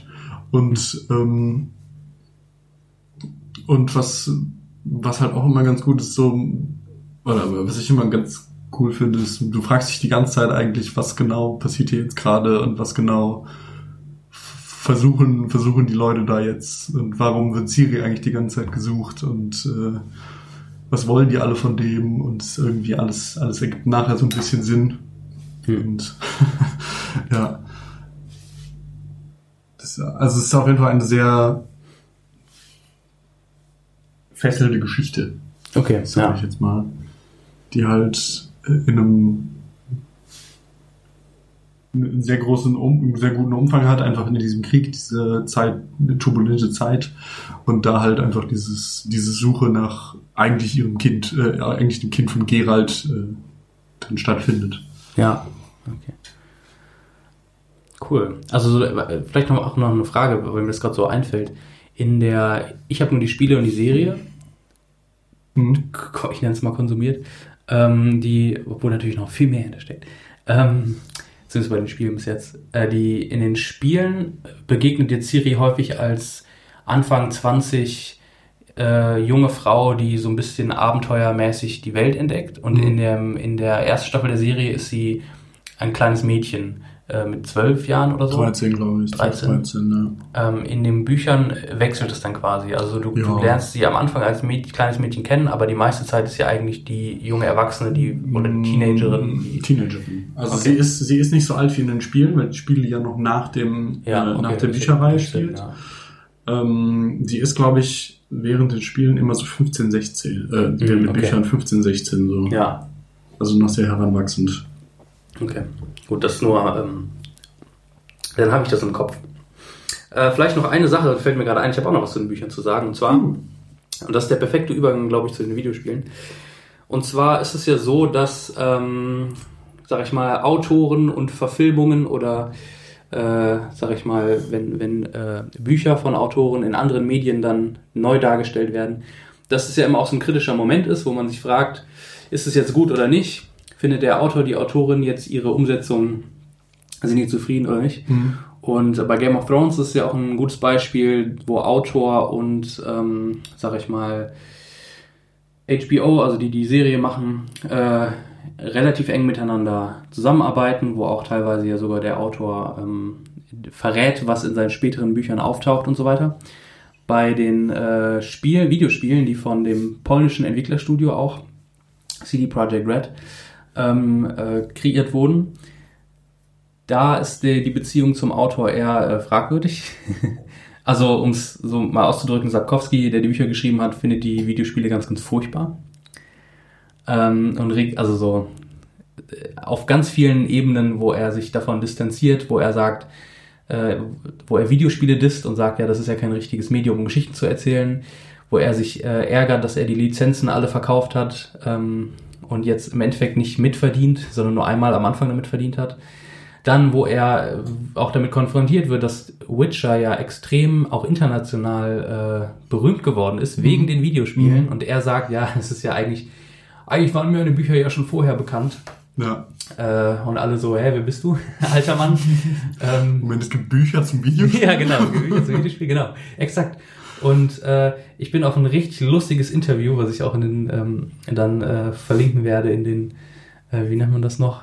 Kommentar, Blablabla, Beschreibung, Links. Videobeschreibung. Videobeschreibung und äh, die Links, bla bla, keine Ahnung. Egal, auf jeden Fall, ähm, dass ihr Zugang zu diesem Artikel habt, der sehr lustig ist. Und zwar äh, hat äh, Game, GameStar äh, einen Artikel veröffentlicht, äh, wo es in einem Interview geht von dem Autor der Metro-Reihe. Äh, Ich glaube, ein russischer Autor, Hm. Der auch ein postapokalyptisches Buch geschrieben oder Bücherreihe geschrieben hat. Ja. Ähm, und das auch in Videospiele gepackt wurde, und zwar in äh, Genau. Ego-Shooter-Serie. Metro 2033. Genau, Metro 2033, das erste Videospiel, was auch unfassbar geil war. Also wenn du wirklich mal, wenn du Shooter liebst und Mhm. Story, dann ist es ja, äh, dann gibt's ja eigentlich nichts für dich, weil alle Shooter bescheuerte Stories haben. Was? Absolut, auch Call of Duty, echt fast schon tragisch, wie man, äh, wie man so tut, als ob man was zu sagen hätte, aber einem nur Quatsch liefert. Also-. Tatsächlich, ja. Halo ist natürlich ein gutes Beispiel für eine, für eine sehr reiche Welt. Aber wenn du wirklich mal einen Shooter mit einer guten Story spielen willst, Metro 2033, was die Spiele, die danach kommen, angeht, weiß ich nicht genau. Das Spiel ist auch schon ein bisschen gealtert. Aber es ist ein sehr cooles Spiel und der Autor von Metro 2033 hat halt quasi dann äh, zu Sapkowski gesagt, dass er überhaupt nicht verstehen kann, äh, was dieser Mann da eigentlich macht. Er beschwert sich über die Videospiele, obwohl er ähm, sich schon am Anfang davon distanziert hat. Er wollte nicht daran mitarbeiten, also Mhm. kann er sich eigentlich dann auch nicht beschweren, dass sein, sein Werk nicht so umgesetzt wird, wie er es gerne Mhm. hätte oder so. Und er halt seinen, seinen absoluten, äh, ja, und er, also so das sagt, dass er das überhaupt nicht auf die Reihe kriegt. Und er sagt, äh, Sapkowski sei arrogant und rede völligen Unsinn. das finde ich total schön. Also das fand ich irgendwie lustig, dass Ja. er sich darüber so äußert. Und ähm, Aber also an sich muss ich dem Mann halt recht geben. So, was, wenn man sich anhört, was Sapkowski dazu sagt, ist eigentlich, also mehr oder weniger, was ich da raushöre, ist er ist halt sauer, dass er einen Fehler gemacht hat, als er die Lizenzen verkauft hat, indem er gesagt hat, so, okay, ich will jetzt gerade Geld haben und mich nicht an den Umsätzen von dem Spiel beteiligen, weil ich glaube, das Spiel wird eh nichts. Und Ja. Schnitt, Witcher 3, ich glaube, das meistverkaufte, meistverkaufte Spiel überhaupt. mh, Red Dead Redemption 2 ist auf- hat es auf jeden Fall überholt, aber es Okay. kann sein, dass es irgendwie... Also es war zwischenzeitlich, glaube ich, das meistverkaufte Spiel. das ist ja krass. das hätte unglaublich vielen, unglaublich vielen ähm, Spielpreisen auch ausgezeichnet. Ja, voll. Also ich, ich glaube, dass äh, Witcher, Witcher 3 ich glaube sogar zweimal Game of the Year war. Einmal wegen dem Was? Hauptspiel und einmal wegen Okay. dem DLC Blood and Wine. ja. Es ist so verrückt, weil es, also meiner Meinung nach auch einer der besten Spiele, die jemals gemacht wurden. Hm. Und halt eine unglaublich, unglaublich weite Reichweite auch für die Bücher generiert hat. So, wenn man, wenn man sich denkt, so, ja, das ist, Voll, ja. ich, ich, ich habe das gespielt, ich finde die Story gut, es gibt Bücher dazu, okay, ich lese mir die Bücher. Genau deswegen habe ich die Bücher auch gelesen. Ja, Und da bin ich erst darauf gekommen. glaube ich. Und ähm, dazu sagen, meine Bücher haben dieses, diese Serie, diese Spieleserie groß zu machen, ist halt einfach Unfug. Das ist einfach dumm. Ja. So, das, Ja, tatsächlich. also keine Un- Ahnung. Oder Unsinn, wie der Auto von Metro das sagt. ja. Ich habe seinen Namen leider nicht aufgeschrieben, wahrscheinlich auch. Hermann Schwakowiak. Und ein Punkt, der in dem Artikel auch noch, äh, den er macht, ist, dass er sagt, dass Videospiele ja kein richtiges Medium seien, um Geschichten zu erzählen. Und das ist sowas, das äh, mich traurig stimmt, äh, weil das ja schon so ein Ding ist, was ja, glaube ich, äh, schon so ein Konsens ist. Dass die meisten Leute, die mit Videospielen vielleicht nicht so viel zu tun haben äh, oder nur sehr casual spielen, davon ausgehen, so, ja, du kannst ein Buch lesen, du kannst ähm, Film gucken und das sind vielleicht Medien auch auf einer künstlerischen Ebene, die, äh, dir Dinge mitgeben können auf eine ganz besondere Art und Weise. Aber Videospiele sind, sind halt Spiele. Aber ich finde, ähm, dass gerade Witcher auch, was gerade so diese AAA-Spiele angeht, die großen Mainstream-Dinger, die ja richtig viel eben Preise und super verkauft werden, dass unter diesen großen Mainstream-Spielen Witcher eigentlich ein unfassbar großartiges Spiel ist und auch zeigt, wie man Story in einem Videospiel quasi ähm, erzählen kann, auf eine Art und Weise, wie es ein Buch und ein Film niemals machen könnten. Also in Videospielen steckt ein unfassbarer Schatz, was Storytelling und was Kunst angeht, was noch gar nicht so ausgeschöpft wurde. Das stimmt. Und äh, genau, und ich würde es gerne auch so ein bisschen darlegen, wenn wir über die Spiele reden, habe ich unterschiedliche Beispiele, warum gerade, äh, warum gerade Videospiel so wichtig ist für diese Story, also das Medium Videospiel. Mhm. Ähm, ich fange einfach mal an. Mit Witcher 1? Oder ja, genau, Oh, okay. tatsächlich. Äh, Witcher 1 habe ich leider nie gespielt. Ja. Ich habe nur Witcher 3 gespielt, nur damit äh, alle Hörer wissen, was ich so gemacht habe. ähm, ich habe äh, Witcher 1 tatsächlich auch nie gespielt. Ich habe äh, davon gehört, ich habe Freunde, die es gespielt haben. Aber ich weiß gar nicht, woran das Problem lag. Ob es das nicht für die Xbox gab oder so. Ähm, Ich weiß ich gar nicht. Normalerweise hole ich, äh, spiele ich, fange ich immer gern bei Spiel 1 an. Es war ja, glaube ich, auch das erste Spiel von Project, äh, CD Projekt Red. ja. Deswegen glaube ich auch einfach, dass die äh, Verfügbarkeit nicht so groß war wie die, na äh, die nachfolgenden Teile. Das kann gut sein, ja. Ich weiß halt, ich kenne ja nur Leute, die es für den PC gespielt haben. Ich weiß nicht, wie äh, verbreitet es auf den Konsolen war und ich immer Konsolenzocker war eigentlich.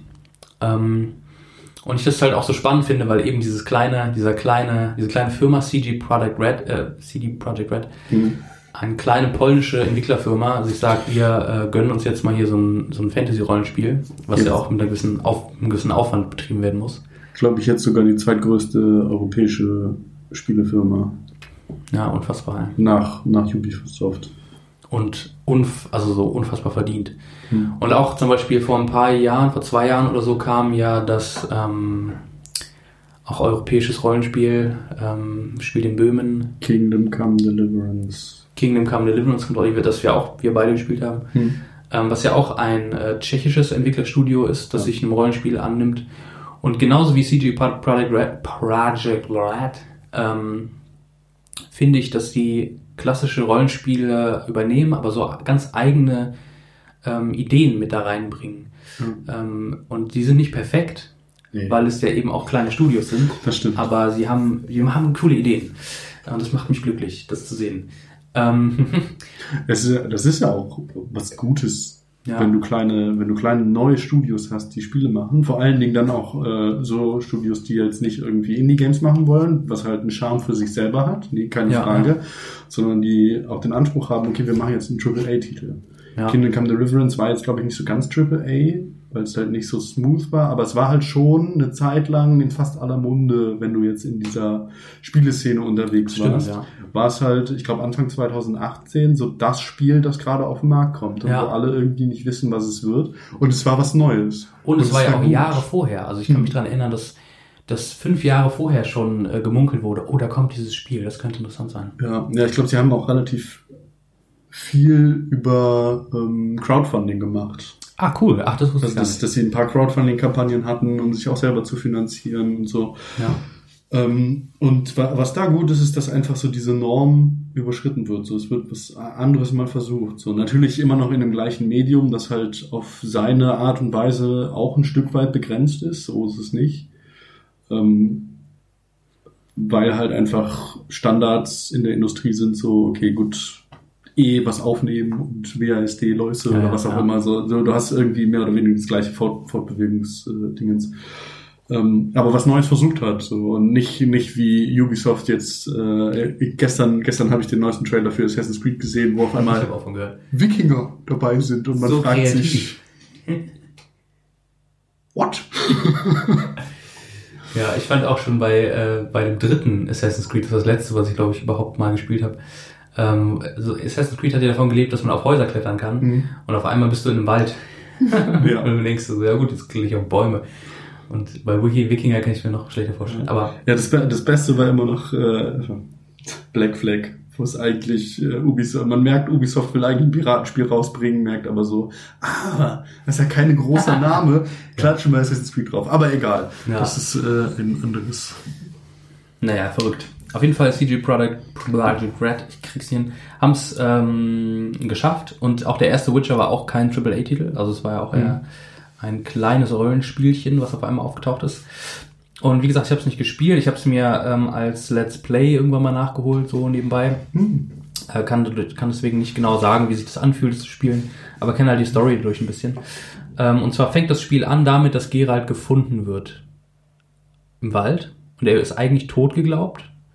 Man dachte eigentlich, dass er bei Aufständen, ich glaube sogar bei Pogromen, da bin ich mir nicht ganz sicher, also Pogrome gegen Elfen und Zwerge, ähm, Anderlinge. Anderlinge, genau, äh, angeblich gestorben ist und im Nachhinein rauskommt, dass er von der wilden Jagd irgendwie ähm, mitgenommen wurde oder so.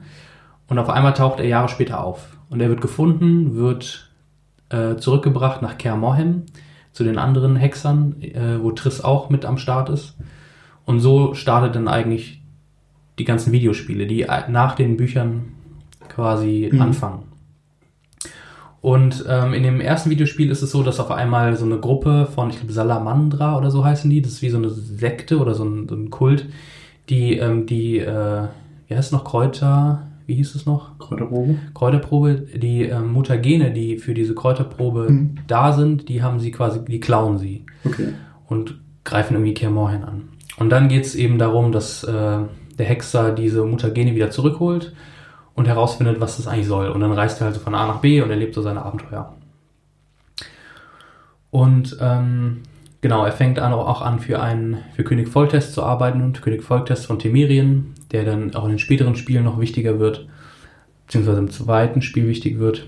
Und im Endeffekt ähm, kämpft er, im Endeffekt kämpft er, genau, ist halt auf der Suche danach, wer das überhaupt ist. Und am Ende kommt raus, dass eine Gruppe von, äh, hilf mir mal, wie sie heißen, Feuer, ich, hab's- ich merke gerade, ich habe es hier gar nicht aufgeschrieben. Ähm, eine Gruppe von äh, so einem Stoßtrupp, der gegen ähm, Anderlinge ist und auch diese Progrome anführt. Ah. Ähm, die werden erwähnt, auch im dritten Spiel kurz. Ich schätze mal, dass sie in den Bü- äh, Büchern auch vorkommen. Irgendwie die ewige Flamme oder so heißen sie.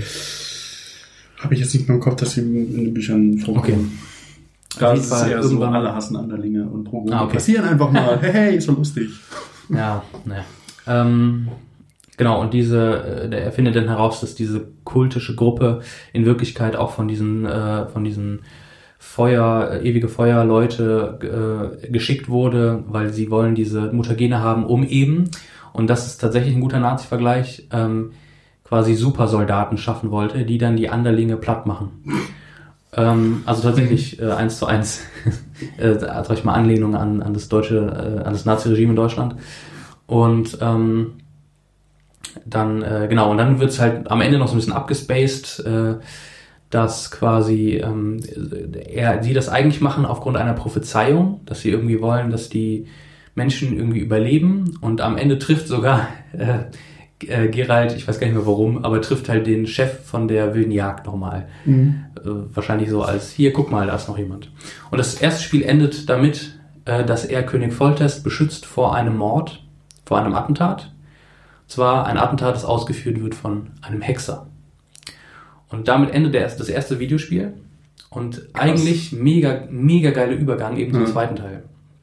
Das dann auch einige Jahre später rauskam. Ähm, wie gesagt, der erste Teil des Spiels, die Grafik ist noch relativ ähm, muschi muschi, also so maschi, also so wollte ich wirklich sagen. Aha. Ähm, also noch so ein bisschen, wie nennen wir das, muschig, also so, so, mat, ma- Matschig. So matschig, so halt alt. ähm, das ist heute nicht mehr so playable, nicht mehr so spielbar. Ähm, und ähm, genau, der zweite Teil, den kann man sich aber trotzdem noch ganz gut geben. Der, äh, wobei ich den jetzt auch lange nicht mehr gesehen habe, wie der aussieht. Aber ähm, das macht, glaube ich, immer noch Spaß. Ich überlege, kannst du kurz gucken, wann die Spiele rausgekommen sind? Ach ja, 2007, genau, das hatte ich glaube ich im Kopf. Okay. Das, 2007 kam der erste raus, also echt schon 2011 dann der einiges. zweite, ne? Ähm, ich glaube schon. Äh, also ein paar Jahre später, aber da war grafisch schon ein großer Sprung und auch äh, was das Gameplay angeht, war es um einiges besser. Worum geht es im zweiten Spiel? Ähm, Im zweiten Spiel geht es dann äh, darum, dass quasi auf einmal nicht nur König Foltest äh, angegriffen wird von einem Attentäter, sondern ganz, ganz viele Könige auf einmal getötet werden von einem Attentäter. Und dieser Attentäter ist eben ein Hexer, den Gerald sogar kennt, und zwar Leto, ein großer, glatzköpfiger Fleischklops von Hexer. Kommt der in, in den Büchern vor? Nein. Nicht? nicht Ach, vor. Mhm. interessant, das hätte ich nicht gedacht. Weil es wirkt nämlich so, als ob die sich schon kennen oder irgendwie sollen die sich kennen. Ich glaube, die einzigen Hexer, die im Buch vorkommen, sind äh, Visimir und die zwei Kollegen bei ihm in Kermorhen. Ah, okay. Okay, die gut. eigentlich sehr lustige Charakter sind, weil sie einfach nicht verstehen, wie kleine Mädchen funktioniert. Das, oder? das ist so wunderbar. Und ähm, genau, im Endeffekt geht es im zweiten Teil darum, dass äh, der Hexer, also dass Gerald sich ähm, quasi so ein bisschen von Volltest einnehmen Mhm. lässt und ähm, auf der Suche nach diesem Königsmörder ist, weil er nämlich selber, und so fängt das Spiel nämlich eigentlich an, beschuldigt wird, dass er dieser Königsmörder ist. Weil sie hören Hexer, ach, da ist doch dieser, äh, der weiße Wolf, den nehmen wir mal fest, der wird's doch sein. Und genau, darum geht's eigentlich in diesem Spiel. Ähm, bevor ich so erzähle, wie das Spiel dann so ausgeht oder in welche Richtung es läuft, würde ich gerne, und das ist so der erste Punkt, wo ich sage, warum die Witcher-Spiele so unfassbar wertvoll sind und was diese Spiele so geil macht, ist ein Konflikt, in den du reingerätst, nämlich ein Konflikt zwischen ähm, einer, äh, zwischen einem, ähm, jetzt habe ich gerade, wie heißt er denn noch? Vernon Roche Vernon Roche. mit den blauen Pfeilchen. Genau. Die äh, blauen Pfeilchen oder blauen Nee. Streifen? Blauen Streifen. Ja. Die blauen Streifen sind quasi auch wie eine äh, temerische Sondereinsatzkommando quasi. Das auch. Paramilitärs. So ein bisschen. Ja, ja, Ahnung. Auf jeden Fall, sie äh, wollen Temerien beschützen und dass Temerien groß wird und Mhm. vorwärts Temerien. Dass die aber das Problem haben, dass gerade diese Gruppe sehr rassistisch ist gegenüber Anderlingen. Und ähm, das ist quasi eine, eine Partei und die andere Partei, mit der du konfrontiert wirst, ist eine Gruppe von Skoyatel. Das haben wir noch gar nicht gesagt. Skoyatel sind Elbengruppen. sind wie so, Hm. so revolutionär orientierte Terrorzellen, die Guerillakrieger. Guerillakriege, genau, exakt. Ja. Guerillakrieger, die im, in den Wäldern wohnen und die eigentlich nichts anderes machen, als ähm, sich gegen Menschen wehren. Und es gibt, die sind auch alle relativ unterschiedlich. Es gibt welche, die wollen die, die Revolution, dass die, El äh, die Elfen die Menschen alle umbringen. Dann gibt es die Scoia'tael, die sogar teilweise mit, mit Menschen zusammenarbeiten ähm, in, in kleinen Kreisen. Und dann gibt es eben diese Scoia'tael-Gruppe, mit der ähm, Geralt konfrontiert wird, die äh, äh, von Jorvet ähm, Mhm. angeführt wird. Der so ein bisschen so einen Mittelweg geht. Also er will schon Krieg, Krieg ist wichtig, aber er weiß, er kann eigentlich, sie, sie können nichts ausrichten gegen die Menschen. Genau, ja. Die Scoia'tael kommen auch im Buch vor, Buddhas. Mhm. Ja. Von denen habe ich nicht geredet, weil sie eigentlich eher eine äh, untergeordnete Rolle führen. Und im Buch ist es ganz, ganz schön beschrieben, dass halt die Scoia'tael sind immer die jungen Elfen. Die, die, die die Lust haben, was zu machen, was zu ändern. Sie merken, sie Ah, werden ja. unterdrückt und wir müssen gegen die Unterdrücker was machen. Und die alten Elfen sagen immer so, ja, das ist schön und gut, dass sie versuchen, aber was die eigentlich machen, ist unser Volk zerstören. Weil die Jungen Mhm. können nur Kinder bekommen, die Jungen gehen in den Krieg, sterben, können keine Kinder bekommen. Deswegen, weil es lange dauert, bis die Kinder dann groß werden, ist de facto das, was sie machen, durch ihren Kampf ihr Volk zerstören. Und das ist so im, im Buch relativ tragisch, also weil man halt irgendwie versteht, warum sie es machen, aber äh, es ist irgendwie mehr oder weniger der Niedergang. Ja. Das ist schwierig. Ähm, mir, ich ich merke gerade, dass ich, wenn ich jetzt Vergleiche äh, zu Real-Life, zu Real-Life-Konflikten mache, dass es dann schwierig ist. Mhm. Ähm, obwohl es mir gerade auf der Zunge liegt. Aber ich finde ähm, das gerade so interessant und das ist eben auch, was du gerade beschrieben hast, so ein Punkt, warum Witcher so cool ist. Als Geralt bist, bist du eben auf der einen Seite, also stehst du zwischen diesen beiden Gruppen. Mhm.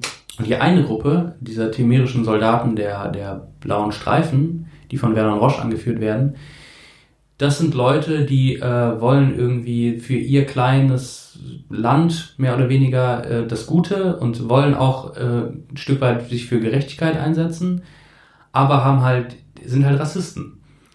Und auf der anderen Seite hast du eben diese, diese kleine Terrormiliz, mehr oder weniger, die, deren Gründe du total nachvollziehen kannst und das schreit nach Gerechtigkeit und die, die, die müssen gehört werden, aber deren Methoden halt sehr gewalttätig sind und teilweise nicht weniger, ähm, nicht rassistisch, sondern nicht weniger, äh, ich will jetzt ethnozentristisch sagen, keine Ahnung, nicht, also so als die anderen. Also Mhm. die hassen Menschen genauso wie ähm, die Menschen die Elfen hassen. Mhm. Ähm, nur, dass die halt Gründe haben, die man nachfühlen kann. Mhm. Ähm, und jetzt bist du auf einmal zwischen diesen beiden Gruppen und musst dich teilweise entscheiden, wem, mit wem du jetzt unterwegs bist. Und als Hexer, also Geralt hat den Anspruch, neutral zu bleiben, findet sich aber immer wieder in Situationen wieder, wo er sich entscheiden muss, mit wem er jetzt weitergeht, wem er unterstützt. Und, ähm, oder von wem er sich unterstützen lässt bei seinen Aufgaben. Und in Rollenspielen bist du manchmal konfrontiert mit Entscheidungen. Und häufig sind die Entscheidungen wie, möchtest du gut sein oder schlecht? Möchtest du den Bösen unterstützen oder den Guten? Möchtest du, äh, findest du blau besser oder rot? Und wenn ich das so als Beispiel nehme, äh, wir haben auch über Tolkien schon gesprochen und wir haben auch darüber gesprochen, dass Tolkiens Welt häufig sehr, also ist sehr schwarz-weiß. Das ist so, so ähm, simple, mythische Welt. Es gibt die Bösen, es gibt die Guten und die Motive, die muss man gar nicht, da muss man gar nicht nachfragen, weil es ist eh klar. Du siehst quasi schon, wer die roten Augen hat, von weitem. Da weißt du schon, ah, okay, der ist der Böse. Und ähm, beim Witcher ist es so, es gibt eigentlich nicht so richtig gut und es gibt auch nicht so richtig böse. Weil du unterschiedliche Motive auch, du kannst die Motive nachvollziehen und musst dich dann entscheiden, ich sag fast schon fürs geringere Übel eigentlich. Ähm, welche, wer ist vielleicht eher noch dein Feind und wer nicht? Und ähm, ich glaube, damals, als das Spiel so rausgekommen ist und ich das gespielt habe, habe ich mich, glaube ich, war ich eher so auf Vernon Roches Seite, Hm. weil ich gesagt habe, immerhin hat, gibt es da so einen Status quo, dass man, den man halten kann, wo es den meisten Kreaturen noch halbwegs in Ordnung geht. im Vergleich zu, da ist dieser chaotische Revolutionär, der, auf, der alle, der bei Null anfangen will und nach, keine Ahnung, was der macht, ob der alle, so wie bei der französischen Revolution, am Ende landet er noch selber auf dem Scheiterhaufen. ähm, und da habe ich gedacht, okay, ich gehe lieber mit diesem Status quo. Und ich vielleicht an einer anderen Stelle viel eher, oder an einem anderen Tag, viel eher gedacht hätte, nee, weißt du was, dieses Leid, das diese Elfen da erleben, die Methoden gefallen mir nicht, aber mhm. irgendwie muss sich was ändern. So, das, ja. Der Status quo muss sich ändern. Ich gehe mit Jorvet mit. Und das ist so, es ist nicht schwarz-weiß, es ist nicht gut-böse, sondern es ist grau gegen grau. Es ist Mensch auf der einen Seite, Mensch auf der anderen Seite. Oder elf in dem Fall. Ja. Und das ist so eine Stärke, die das Witcher-Game hat. Dass du konfrontiert wirst, manchmal ähm, mit, mit der echten Welt in diesem Videospiel. Mhm. Und da, wo Fantasy ganz häufig so diesen, diesen Eskapismus abfeiert, so wie lass uns mal in eine andere Welt wegträumen, mhm. die vielleicht ein bisschen einfacher ist, da ist Witcher eben nicht so. Der ist, Witcher ist nicht eskapistisch, sondern eigentlich fast schon gesellschaftskritisch an ganz vielen Punkten. Nämlich da, wo es um Rassismus geht, da, wo es mhm. um Sexualität geht, da, wo es um, ähm, äh, um schwierige Themen des Lebens geht, die halt dann in diesem Fantasy-Bereich neu aufbereitet werden irgendwie. Ja.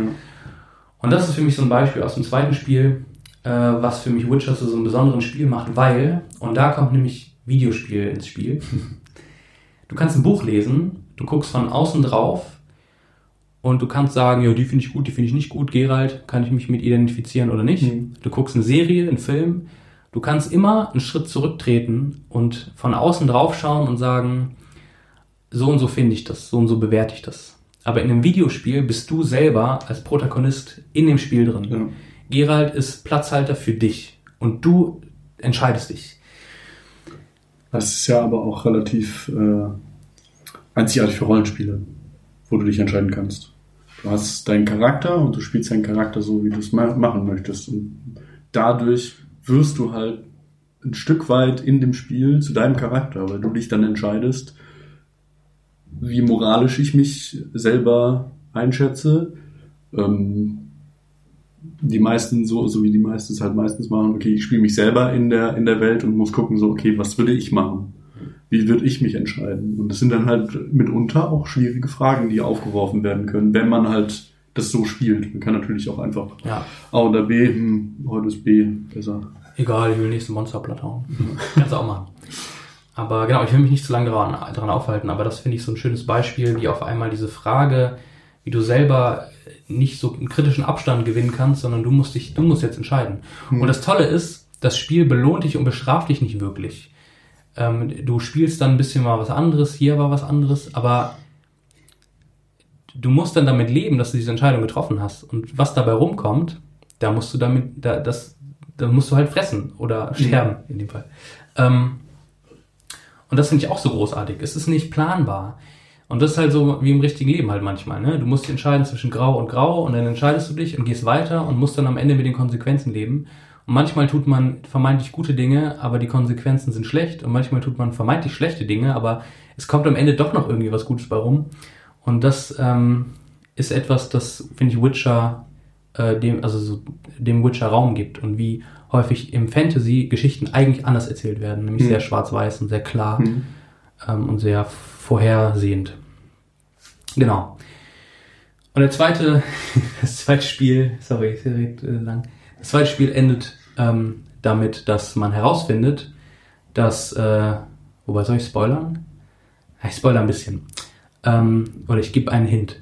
Und zwar ist es immer so, dass man sich gefragt hat, wer äh, wer ist denn jetzt, wer wird angeheuert äh, oder wer heuert diesen Auftragsmörder an? Und das erfährst du irgendwann und denkst, du hast es verstanden und am Ende merkst du, ähm, dass da noch ein politisches Komplott hintersteht, das viel größer ist, als du gedacht hast. Und in dem äh, nämlich Nilfgaard auch eine wichtige Rolle spielt, mhm. die dann immer weiter anrücken. Mhm. Und ähm, mit eben M hier Fahr Emre Reis als Chef an der Spitze. So, Genau. Dann machen wir auch schnell den dritten Teil.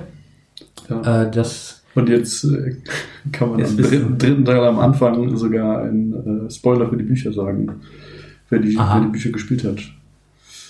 Das, was in den Büchern ganz am Ende rauskommt, wird äh, im dritten Teil von Witcher relativ am Anfang gesagt, und zwar, dass M hier war Emreis, der Vater von Silius.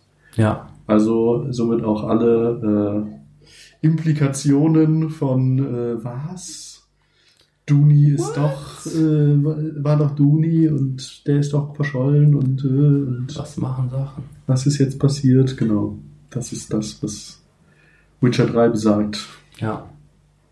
Und da können wir am Ende vielleicht noch einer kleinen Spoiler, äh, kleinen Spoiler-Sätzchen noch am Ende zusagen für die, die vielleicht alles gezockt und gesehen haben und es immer noch nicht gecheckt haben, so wie ich zum Beispiel.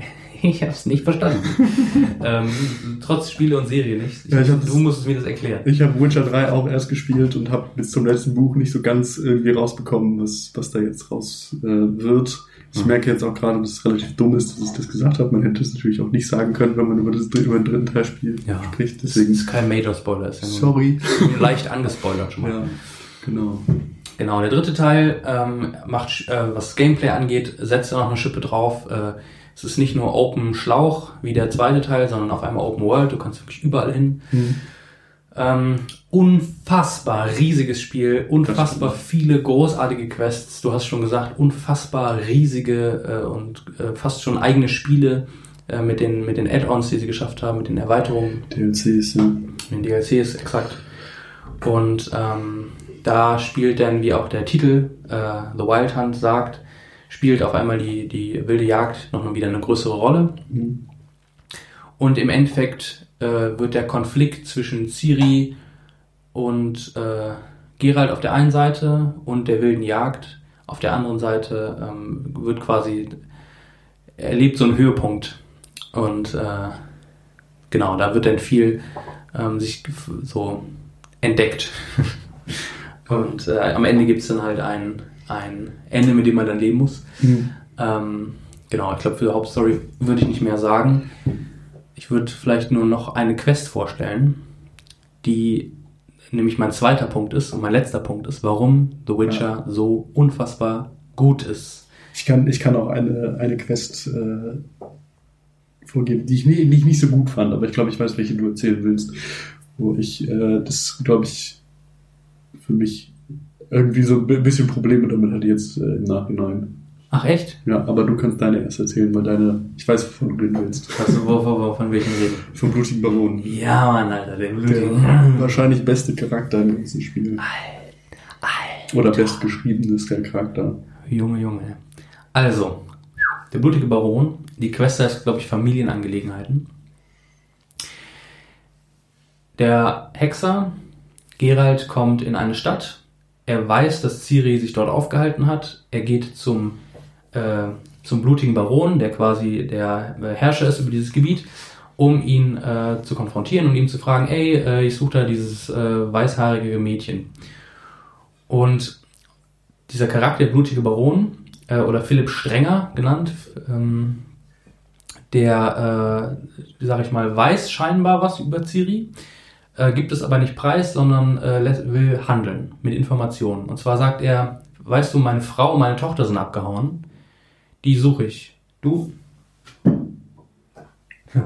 du hilfst mir, ähm, meine Tochter zu finden und äh, meine Frau Hm. und ich helfe dir, dein, äh, deine, deine Tochter mehr oder weniger zu finden.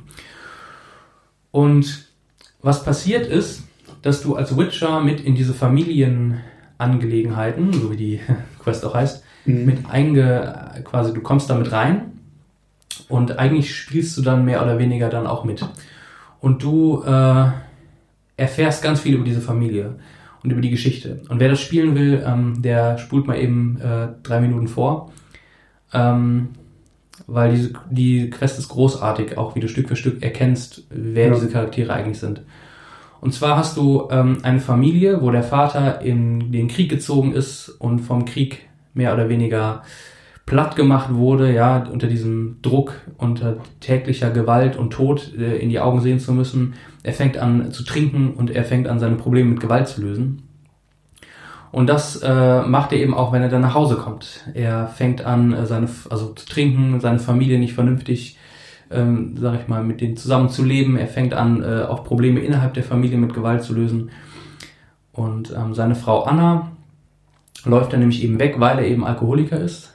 Und ähm, sie und genau, die Tochter ähm, Tamara läuft auch weg und schließt sich einer Gruppe, das du nämlich auch erfährst, als äh, wenn du diese Quest machst, schließt sich einer Gruppe von Rassist, von einer rassistischen äh, Truppe, die auch die Anderlinge doof findet, schließt sie sich an, nämlich die Gruppe des ewigen Feuers, die äh, wiederum im ersten Witcher-Spiel Mhm. so eine prominente Rolle spielen. Genau, Tamara sagt, ich will nichts mit meiner Familie zu tun haben, ich habe jetzt meine neue Familie, nämlich eben diese religiös-kultische, wo sie sich dann auf einmal wohlfühlt. Ähm, und ähm, genau, will quasi nichts mit ihrer Familie zu tun haben.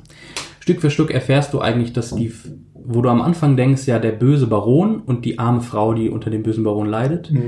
Stück für Stück lernst du, dass der Baron ja eigentlich auch nur ein Opfer ist seiner, seines äh, Lebens, mehr oder weniger, dieses, des Krieges, was natürlich seine Tat nicht beschönigt, aber trotzdem er auch ein eigenes Paket zu tragen hat und du lernst, dass seine Frau ihn deswegen auch, während er im Krieg war, betrogen hat mit einem anderen Mann, was, und der Baron dann diesen Mann hat umbringen lassen, als er zurückkam. Also ganz viel Vertrauensbruch, Misstrauen, ähm, verzweifelte Entscheidungen, äh, die in dieser Familie passiert sind. Und der Auslöser, warum Anna, die Frau, wegläuft, ist, dass sie schwanger ist und sie es nicht ertragen kann, ein weiteres Kind, ist so krass, sie kann es nicht ertragen, diesem Mann ein weiteres Kind auszutragen und lässt quasi sich auf einer Gruppe von Hexen, von Waldhexen, die eigentlich eine riesige Rolle spielen noch, Mhm. ähm, ein, die quasi dafür sorgen, dass sie, oder die mehr oder weniger das Kind abtreiben und sie eine Fehlgeburt hat und dann verschwindet. Ja. Und das ist im Endeffekt diese Familiengeschichte, in der der Hexer reingerät. Und was der Hexer macht, ist, und das finde ich ähm, auch so krass, das ist eine, Wir sind jetzt übrigens ungefähr bei dem 3 minuten mark Okay, Entschuldigung. Also wenn wir wieder reinhör, äh, reinhört, nochmal eben kurz zwei Minuten. Die, ähm, in dem He- Hexer-Universum ist es so, dass wenn eine Fehlgeburt nicht auf dem Grundstück begraben wird, ähm, Nicht richtig begraben. nicht richtig begraben wird, ich glaube, das Grundstück spielt auch eine Rolle, aber zumindest nicht äh, richtig begraben wird, dass dann, ähm, das ist so dunkel eigentlich, dass dann ähm, das fehlgeborene Kind äh, wieder zurückkommt als eine Art von Monster oder ja, Ja. und die Familie heimsucht. Und was der Witcher macht, ist, oder das Ritual, um das wieder, ähm, dieses Monster quasi aufzuhalten und auch dem fehlgeborenen Kind ähm, wieder zur Ruhe zu betten, ist, dass es auf der Schwelle des, äh, der, der Tür begraben werden muss und es muss einen Namen bekommen. Mhm. Und das musst du dir vorstellen. Das ist die Aufgabe des Hexers ist es, gegen Monster zu kämpfen. Und das macht er auch mit seinem Wissen, wie man mit dieser Form von Monster in Anführungszeichen umgeht. Und was passiert ist, dass dieser, ähm, dass der Baron quasi wie so eine Art psychologische Begleitung hat, wie er diesem, diesem Problem jetzt um, umgeht. Ähm, und er selbst, es ist nicht nur, dass dieses Monster aufgehalten wird, symbolisch, sondern auch er selber als Person äh, kommt in einen Trauerprozess rein und kann damit abschließen. Und das ist so wunderbar. Und das ist häufig die Rolle des Witchers, dass er nicht irgendwie äh, Monster kommen und er hält sie auf und das Dorf dankt ihm und gibt ihm Geld, sondern dass Menschen, die ganz persönliche, soziale, intime Probleme haben, dass das der Auslöser ist, dass auf einmal Monster auftauchen. Und dass der Witcher eigentlich nur diesen Personen hilft, mit, diesen, mit ihren eigenen Problemen umzugehen und es darin ähm, eben das, das Besiegen des Monsters drin steckt. Also eigentlich wie so ein Psychologe, der den Menschen hilft, gegen ihr S äh, anzukommen und Mhm. mit ihrem persönlichen Problem umzugehen. Und das stimmt nicht immer, weil manchmal tötet er auch einfach und kriegt Geld dafür, aber das ist halt auch so eine Tiefe, die so großartig ist. Und weswegen du in einem Videospiel viel tiefer gehen kannst, als würdest du es von außen betrachten, weil du eben Teil davon wirst auf einmal.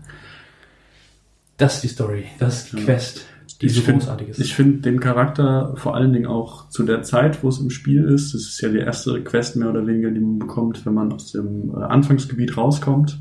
ja. ähm, ist für das Spiel eine unglaubliche Bereicherung, weil du einfach merkst, Voll, du ja. kommst, du kommst an diesen Charakter, du merkst, okay, es ist der blutige Baron und es ist halt einfach ein Bastard vom Herrn, so. Du, du weißt so, okay, das ist, das ist halt einfach ein böser Charakter, du weißt so, okay, in ein äh, Schwarz-Weiß-Videospiel denken, äh, Fantasy, okay, das ist der Böse, der Böse ist Ja. der Böse und ich muss nicht weiter drüber nachdenken. Und du kommst halt weiter, äh, du gehst halt weiter ähm, in dieser in dieser Quest und du merkst einfach, dass dieser Mensch, obwohl er, er ist natürlich irgendwie kein guter oder er hat so se- seine Fehler gemacht so und es ist halt auch nicht nicht gut, was er gemacht hat. Aber du merkst einfach, dass dieser Mensch nicht unbedingt böse ist, sondern einfach kaputt ist. Ja. So, und er hat einfach psychische Probleme. So, er ist äh, durch durch irgendwelche ähm, durch irgendwelche Erfahrungen, die er hat, ist er halt einfach kaputt gegangen und kommt damit kommt mit der Realität mehr oder weniger nicht mehr klar. Ja. So, Es ist ein, ein mehrdimensionaler Charakter, nicht Ja. nur eindimensional. Ja. Das ist der Böse, sondern der hat Fleisch. Also nicht nur, weil er sehr dick ist, sondern auch. Ja. Und jetzt äh, kann, kann ich zu der Quest kommen, die ich irgendwie ein bisschen komisch fand. Mhm. Nicht, nicht so gut. Und zwar ist es äh, relativ spät, wenn man ähm, auf Skellige ist und äh, Ja. dem neuen, neuen König mehr oder weniger helfen soll. Da gibt Ja. es nämlich äh, der, der gute Krachankret, ist glaube ich der amtierende, Was? amtierende Jahrekönig oder was auch immer. Und der hat halt zwei Kinder Mhm. eine Frau und ein, Ah, ein ich junger mich, ja. Genau. Und äh, du komm, man ist dann in der Quest und muss so ein bisschen was machen und muss, muss sich dann irgendwann entscheiden zwischen den beiden Personen. Wem hilft man? An sich ist es natürlich, jetzt denkt man sich, ja, das ist ja nett so, dann redet man mal mit beiden. Und wenn man das macht, merkt man so, okay, der, der, äh, der Sohn ist halt einfach so ein kriegischer, krieg- kriegerischer Idiot, der meint so, okay, man kann alles mit Stärke und Macht hinkriegen und man muss nur fest genug draufhauen und es wird schon wieder gut werden. So denkt man sich natürlich, wenn man ein bisschen weiter denkt, so, hm, jetzt Anführer, Monarch jetzt wahrscheinlich nicht so gut, äh, Ja. gut geeignet und dann redet man mit der Tochter und die Tochter ist eigentlich so perfekt geeignet dafür und man denkt sich, ja, Ja. klar, das ist ja klar so und das einzige Problem, was die Tochter hat, ist eigentlich, dass es eine Frau ist. Ja. Das ist natürlich äh, auf der einen Seite sehr gut dargestellt, so was, was natürlich auch an der, äh, an der Welt an sich, die da geschrieben wird, die sich natürlich sehr an den Mittelalter, an den mittelalterlichen Herrschaftsstrukturen und Gesellschaftsstrukturen ähm, äh, irgendwie ein bisschen sich anlehnt, was, was daran halt problematisch ist, wenn man das jetzt mit äh, modernen, heutigen Augen sieht, so, okay, es ist halt keine Gleichberechtigung da und äh, es können auch Idioten auf einmal äh, Herrscher werden. Gut, das haben wir jetzt heutzutage auch wieder. Ich will jetzt keine Namen nennen, aber ähm, so, ups, ups, zack, politisch. Ähm, und und da, da in diesem Spiel ist es einfach, also du merkst ja gut, okay, dann machen wir halt gerade einen Präzedenzfall, weil man kann halt, also ich, ich weiß nicht, ich habe jetzt nicht mit allzu vielen Leuten über dieses Spiel gespielt, aber ich kann mir nicht vorstellen, wie man in dieser Situation sich halt dem, äh, dem Mann äh, helfen kann, weil er halt wirklich von dem Spiel dir gesagt wird, so, okay, das ist der Idiot und das einzige Problem, was das, die Frau hat, ist halt, dass es eine Frau ist. ja. In der Welt natürlich so. ja. Das war dir ein bisschen zu stumpf quasi. Es war mir, es war mir ein bisschen zu stumpf, so jetzt, jetzt im Nachhinein, okay, es wird wird halt versucht, dir zu sagen, so, okay, es ist halt nicht ganz so gut, wie damals die Ja. äh, Herrscher gewählt wurden, gewählt. Ja. Ja, das, ich, das ist auch ein Beispiel dafür, warum, also so, auch wenn das jetzt nicht so smart und subtil ist, wie jetzt die, die äh, Baron-Quest, Mhm. ist es ja auch trotzdem politisch. Also es Ja. hat ja auch mit unserer Welt zu tun. Das stimmt. Und dass vielleicht, ähm, dass vielleicht das nicht so subtil in der Quest drüber kommt, aber dass generell Witcher eben nicht ein, ein Fantasy-Geschichte ist, die irgendwie einem eine nette Geschichte erzählt, aber es gibt eigentlich nichts, Mhm. keinen in, wirklichen Inhalt, ähm, äh, sondern es ist eigentlich kritisch, satirisch, manchmal fast schon eine Parodie auf, auf die echte Welt. Mhm. Und ähm, ja, das finde ich macht's macht's so großartig, ähm, Witcher, zu, auch das Videospiel zu spielen als Medium und sowohl ja das als auch den den Inhalt. Ähm, genau. Ja, das eigentlich äh, sind die Videospiele. Ähm, also ja, mit gehören zu den großartigsten Rollenspielen aller Zeiten. Ja. Definitiv. Das stimmt. Und ähm, das Kampfsystem ist cool, die Welt ist cool und das äh, CD, CD Projekt Red machen, sind gerade dabei an einem neuen Spiel. äh, das eigentlich diesen Monat hätte rauskommen sollen. Also wäre dieser Podcast ja aktuell gewesen, darauf hinzuweisen, ist jetzt aber nicht so. Ich glaube, wenn ich mich recht entsinne, im Mhm. September kommt es erst. Cyberpunk 2077. 77, genau. Ach, so großartig. Wenn es genauso wird wie, wie Witcher in, in Cyberpunk Sci-Fi, dann äh, könnte ich mein, mein Herz verlieren an dieses Spiel. äh, Ja. ja, Ich habe auf jeden Fall auch Interesse an diesem Spiel, das wusste ich nicht. Ja, ich muss auf jeden Fall nochmal gucken, wann es rauskommt und dann Urlaub einreichen. so, Ja, wir haben jetzt äh, überraschend lange geredet. das stimmt. Aber ich habe auch, glaube ich, eine Stunde über die Bücher geredet. Ja, dann haben wir ja mehr oder weniger. Ist gut aufgeteilt. Hat jeder eine Stündchen gehabt. Und zum Schluss können wir noch ganz kurz zu zweit über, oder das ist ganz kurz, mal gespannt, um wie kurz es wird, äh, über die Serie quatschen. Wir haben jetzt immer Querverweise gehabt Mhm. ähm, über die Netflix-Serie, die letztes Jahr, ähm, also Ende letzten Jahres, letzten Winter. Genau. Ich glaube, am 20. Rauskam. Dezember war es. Hm. Ich habe die erste Folge gesehen, als ich äh, mein, meine Tasche gepackt habe und zu meinen Eltern gefahren bin. Danach Ah, okay. habe ich noch eine Folge gesehen und äh, ja. Ich hatte, äh, ich habe zu Weihnachten äh, Lego bekommen. Also nicht Lego, sondern ein Lego-artiges Etwas. etwas, genau. Ähm, äh, und äh, habe dabei Lego zusammengebaut, während ich Witcher gesehen habe. Das verbinde ich gerade mit der Serie so. Also auch Weihnachten, Winter rum. ja die äh, Witcher-Serie, um jetzt als Buchexperte in Anführungsstrichen, Ja. Anführungsstrichen zu sagen, ähm, erzählt so mehr oder weniger die ersten zwei Bücher. Also das, die ersten zwei Bücher waren halt diese Kurzgesch Kurzgeschichtenbände.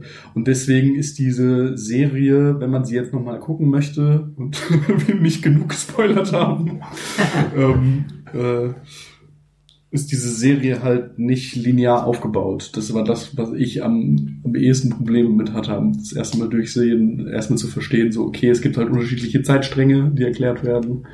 Und ähm, ist hauptsächlich äh, werden da die Geschichte von Gerald erzählt, äh, die Geschichte von Cyrilla und die Geschichte von Jennifer. Die Ja. sich halt hier und da mal überkreuzen und das sind halt relativ viele oder sind schon so mehr oder weniger die ähm, die Kurzgeschichten, die halt mir auch am ehesten im Kopf geblieben sind. Ah, okay. Denn, weil ich fand zum Beispiel eine Folge, die ist bei mir so richtig innerlich gefühlt herausgefallen. Die fand ich Mhm. so merkwürdig. Das war die Folge über diesen goldenen Drachen. Mhm. Der hatte coole Momente, Ja. richtig coole Momente. Aber äh, wo ich mir auch dachte, okay, das ist mir gerade zu Fantasy-mäßig. ja, das war auch, als ich sie gelesen habe, war es ein bisschen weird. Hm, okay, ja, dann passt das. So, Also am, das Ende war weird. Also es war- ist auch tatsächlich eine Kurzgeschichte. Ja, es ist eine Ja, Kurzgeschichte. So, schon fast Gerald. Gerald ist halt auf, äh, um, um jetzt ein bisschen zu spoilern, ist er auf der Suche nach einem Drachen und äh, es gibt halt mehrere Leute, die ihn jagen, mehrere Gruppen, die sich am Anfang zusammentun und nachher ein bisschen auseinanderbringen. Und äh, der Drache wird ganz am Ende gefunden, aber es ist ein leichter Twist äh, im, im, Nachhinein. Und das Ende ist dann halt auch wirklich, dass man da sitzt und sich denkt so, aha, Okay. ist ja interessant. Ja, dann passt. Ja. Ähm, vielleicht kann man grob sagen, äh, du bist Buchexperte und Serie. Äh, also so, ich würde jetzt mal schätzen, dass Leute, die Bücher gelesen haben, sagen, ja, ist äh, nicht perfekt adaptiert, äh, es wird ganz viel weggelassen, was eigentlich im Buch wäre, und die Zeitebenen werden miteinander so ein bisschen äh, zusammengestrafft. Das schätze ich jetzt mal als Außenstehender. Also es sind halt, so? es sind halt eh irgendwie Kurzgeschichten. Und die Kurzgeschichten Okay. werden eigentlich, also so der Spirit davon, der wird eigentlich ganz gut. Cool. Vor allen Dingen die erste Folge, wo äh, Gerald in den, in den Bü äh, ähm, Spitz, Spitznamen oder mehr oder weniger Spitznamen bekommt, ähm, ein Alias, äh, der vor allen Dingen aus den Büchern, äh, vor allen Dingen aus den Spielen bekannt ist, äh, in den Büchern manchmal genannt wird, aber nicht wirklich so dominant und das ist der Schlechter von Blaviken. Das ist die, mehr oder weniger die erste, äh, die erste Folge, da gemacht wird. Und ich muss eigentlich sagen, ich bin sehr zufrieden mit dem Cast. So, also es gibt ein paar Probleme, die ich mit der Serie habe, aber als erstes das, was sie gut macht, ich finde ähm, hier Cahill, ich weiß nicht, wie er mit Vornamen heißt, der Schauspieler von Geralt oder Superman. Ach so, Henry, Henry, Ca- Henry Cavill. Cavill. Henry Cavill, genau. so. Malamal. Ja, äh, spielt einen grandiosen Geralt, finde ich. Also er ist halt vom, von der Statur her nicht so, wie ich ihn mir vorgestellt habe. Da Mhm. ist er, ist Geralt eher hager, sehnig, äh, die, also er, er kriegt auch in den Büchern hier und da mal, die, hat ja ein oder andere Liebschaft, aber eher nur, weil er charakterlich anders ist. Er ist nicht unbedingt Ja. schön, Ja. er ist einfach nur anders, ehrlich anders. Und das ist eigentlich das, was, was so anziehend an ihm ist. Hm, okay. Ähm, und äh, das, da ist natürlich Henry Cavill mit äh, Hardcore aufgepumpt und äh, breit wie ein Ochse gefühlt. Nicht, also vi- visuell nicht so wirklich das, was man, was man sich vorstellt, aber die Stimme hat er auf jeden Fall gut äh, getroffen im Englischen. Ganz viel. Hm. Und Hm. hm, ja, genau, dieses äh, auch auch in der ersten in der ersten Folge äh, wird das das was eigentlich Gerald am Anfang der Bücher, bis er halt irgendwann an den Punkt kommt, wo er sich entscheiden muss, ausmacht, äh, wird ganz gut dargestellt. So Dieses ähm, er muss sich zwischen dem größeren und dem kleineren Übel entscheiden und er will sich nicht entscheiden, weil er sagt, okay, Ja. Das größere Übel und das kleinere Übel, das ist beides immer das Übel und wenn ich mich zwischen dem größeren und dem kleineren entscheiden muss, dann entscheide ich mich einfach gar nicht. Ja. Und das ist eigentlich Gerald erklärt, so in den Kurzgeschichten und in äh, Anfang von den Büchern, bis er halt merkt, so, okay, er muss sich für Cyrilla entscheiden. Hm. Er will sich nicht entscheiden, er ist nicht politisch, er lässt sich nicht von irgendwelchen Leuten in was reinziehen, weil er selber sa- sagt auch öfters, er ist der dumme Wit, er ist, der- er ist, er ist der dumme Hexer, der nicht so wirklich alles versteht Ja. und will deswegen nicht in irgendwie politische Ränkespiele reinkommen Hm, okay. und ist einfach neutral, will eigentlich arbeiten. Das kriegt die Serie meiner Meinung nach auch sehr gut hin, Hm. ähm, den Hexer darzustellen. Jennifer ist halt, ja. Ich, ich, hatte, ich hatte irgendwie den Anfang nicht mehr so im Kopf, wo sie halt irgendwie noch so das hässliche Entlein ist, ein äh, Ja. krummes Kinn hat und einen äh, Buckelrücken. Ich weiß nicht, ob die das aus dem Buch haben, müssen sehr wahrscheinlich, aber ich hatte das, ich hatte das nicht so im Kopf. Äh, die, ja, da ist der Anfang auf jeden Fall interessanter als das Ende, weil irgendwann, wenn sie schön ist, ist sie irgendwie, denkt man sich, ja gut, okay, sie sieht halt aus wie gefühlt jede Schauspielerin, die man im Fernsehen und im, äh, äh, im Kino sieht, so. Es ist halt einfach ein, ein, ein gefühlt irgendwie nicht, nicht normal. Ja. Ja. Und dann wird's halt auch so ein bisschen austauschbar, meiner Meinung nach.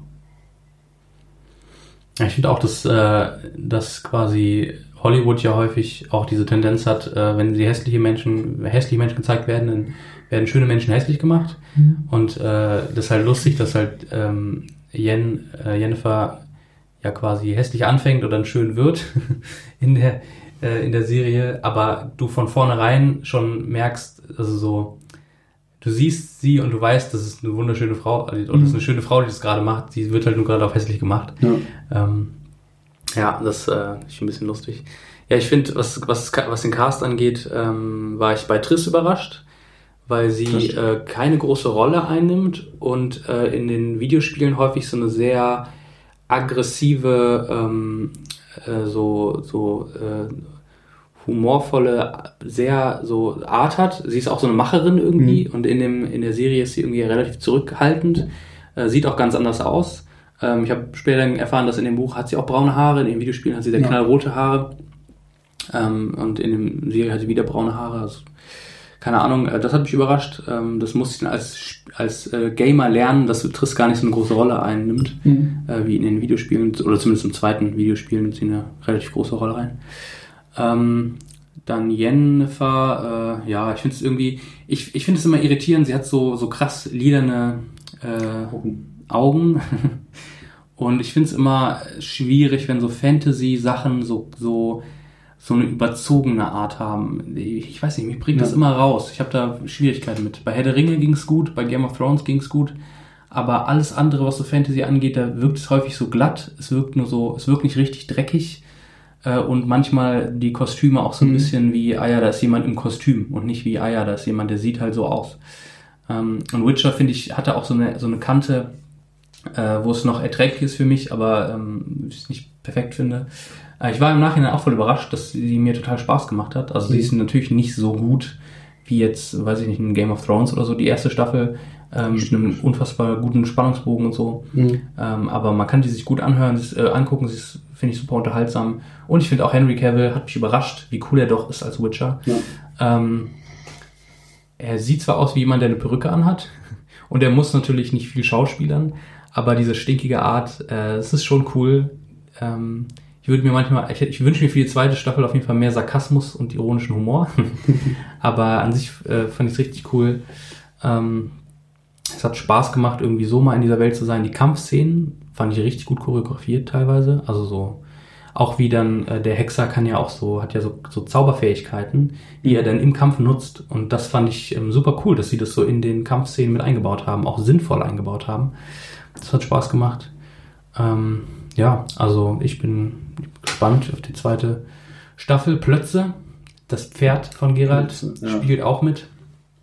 Hat nicht den Charme wie in einem Videospiel, aber dieses Pferd ist das beste Pferd, das jemals in, irgendwo auf, in einem Videospiel es gab. Es ist in den Büchern ist es übrigens auch sehr lustig. Da ist äh, Hm. plötzlich immer das Pferd von Geralt und irgendwann in den Kurzgeschichten trifft der Rittersporn wieder.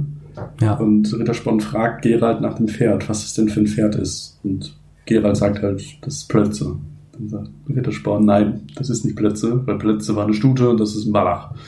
Und dann merkt man, dass Geralt halt einfach in seiner Macherart, er hat halt ein Pferd und jedes Pferd, das er hat, ist halt Plötze. ja. das, und äh, dazu gibt's eine, eine Quest im, im dritten Teil, die auch dazu passt, wo Geralt eine Ziege holen muss und er ruft diese Ziege und sie kommt zu ihm und dann sagt er zur Ziege, du wärst ein guter Plötze. Ja, Also ja, das stimmt. Genau. Ja, was ich äh, an der Serie nicht, nicht ganz so gut fand, waren äh, die meisten Szenen bei den Zaubererlogen. Das war für mich, Hm, das okay. war für mich das Problem mit, okay, es ist irgendwie zu sauber. Und zu, Ah ja, ja. da gab's, gibt's eine so eine Szene, wo die so ein, die Loge so einen Ball hat, wo sie die neuen Zauberer äh, oder Zauberinnen an die Höfe von den Königen äh, bringen möchte und es ist halt es ist irgendwie so ein komisches metallenes Kreisding im, in der Mitte, das fliegt, wo du dir denkst, so ja, das sieht halt aus wie keine Ahnung 2010 oder 2000 2000er Jahren designt und du denkst, ja, das passt halt einfach nicht rein. Es ist halt nicht nichts von der Architektur, wie man wie man es irgendwie aus, aus der Zeit nimmt, was meiner Ja. Meinung nach auch dem Grundspiel so ein bisschen widerspricht, was halt oder der der, der Grund äh, der, der Büchern so ein bisschen widerspricht, was eigentlich immer so ein bisschen schon ein Stück weit auf Realismus gefußt, also so, so weit wie man halt in einer magischen Welt realistisch sein kann. Ähm, äh, fußen will. Und äh, was mich auch gestört hat, war nachher, das ist bei mir meistens immer, weil ich ein sehr visueller Mensch bin und manchmal auch nicht so ganz mitbekomme, was, äh, was jetzt genau in der Story passiert ist, ähm, die Rüstung, das Rüstungsdesign von Nilfgaard, was halt einfach irgendwie gefühlt aussieht wie irgendwelche Carbon-Dinger mit Schleifen drauf. Und das ist halt,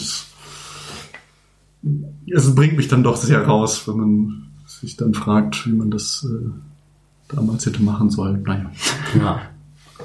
Ja, das sind manchmal so Fantasy-Probleme, wo du dich fragst. Das reißt einen so aus der Welt raus. Ja. Hm. Ich fand auch in der Serie, dass Nilfgaard ja immer so als die Bösen, die von außen kommen, betrachtet werden. Und Mhm. zumindest in den Spielen äh, hängst du ja auch mit Nilfgaardern rum und hast mit denen zu tun. Und Mhm. genauso wie mit anderen auch. Da wirken sie gar nicht so böse, sondern das sind, ja, das sind halt die Römer. Die kommen halt und die, die übernehmen halt jetzt den Laden.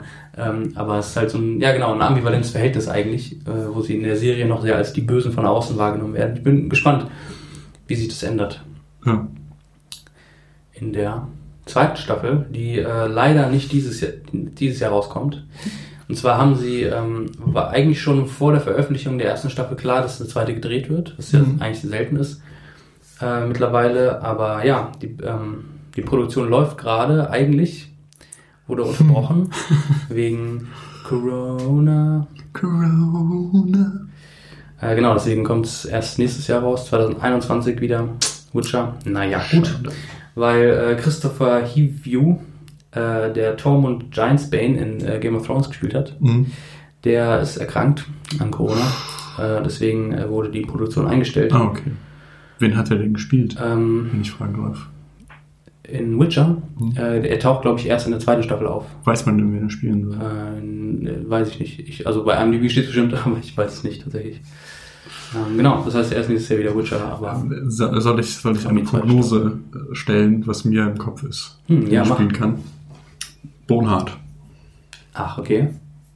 Ich weiß nicht, also ich glaube, es wäre also- eigentlich ein Tacken zu früh, dass der, dass der Charakter vorkommt, aber Bonhart wird halt beschrieben als riesengroßer Mensch. Aber der ist doch gar nicht so groß, oder?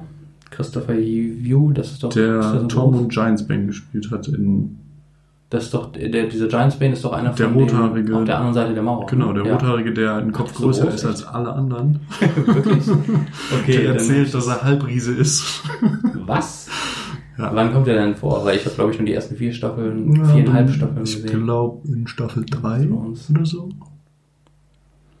Okay. Das ist der, der Rothaarige, der am Anfang ein bisschen scharf auf Ygritte ist. Naja, anderes Thema. Okay, ich, ähm, ich kann ja vielleicht nebenbei noch schnell gucken, ob er ähm, tatsächlich, er spielt äh, Christopher, Christopher, egal. Ähm, ja, hast du noch was äh, zur Serie zu sagen? Ich freue mich auf jeden. Fall auf die nächsten Staffeln. Ja, Ich werde sie gucken, mal schauen, im, ob ich im Nachhinein sage, das ist äh, vergeudete Zeit oder äh, ja. es war gut.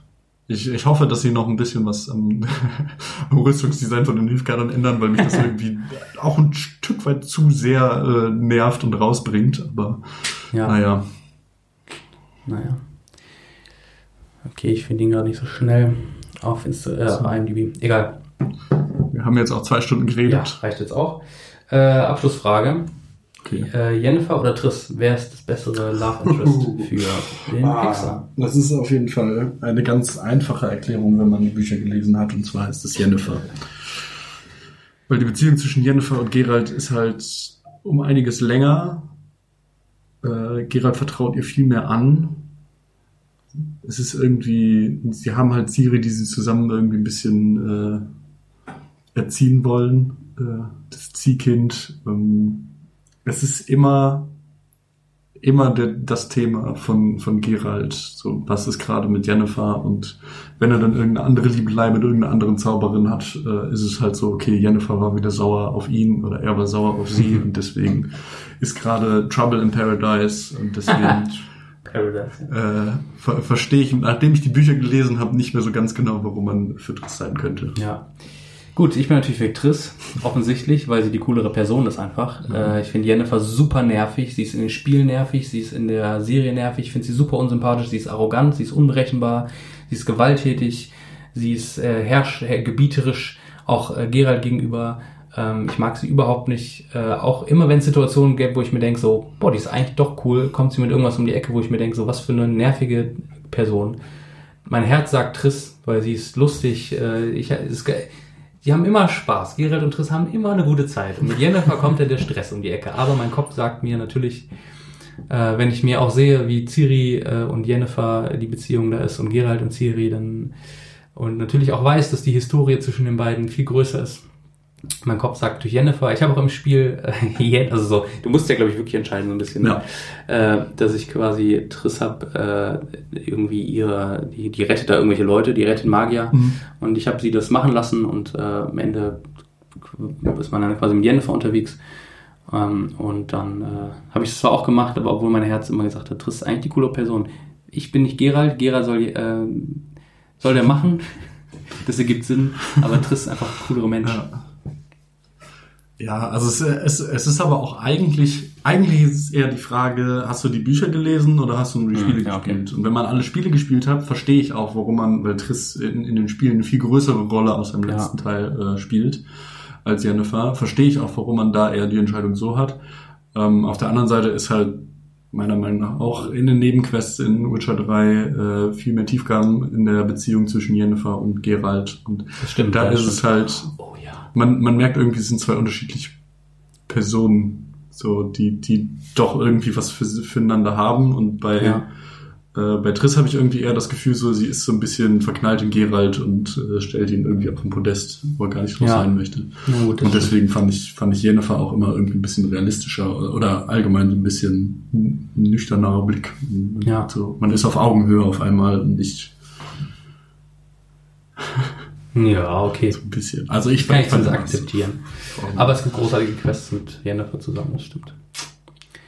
Okay, cool. Dann haben wir es, äh, Witcher. Ich würde sagen, haben wir auf jeden Fall abgehakt heute. Das stimmt. Oder? Ja. Okay, dann Zwei Stunden und fünf Minuten gedauert. Ich bedanke Ihnen. ich bedanke äh, dir. Peace out. Yeah.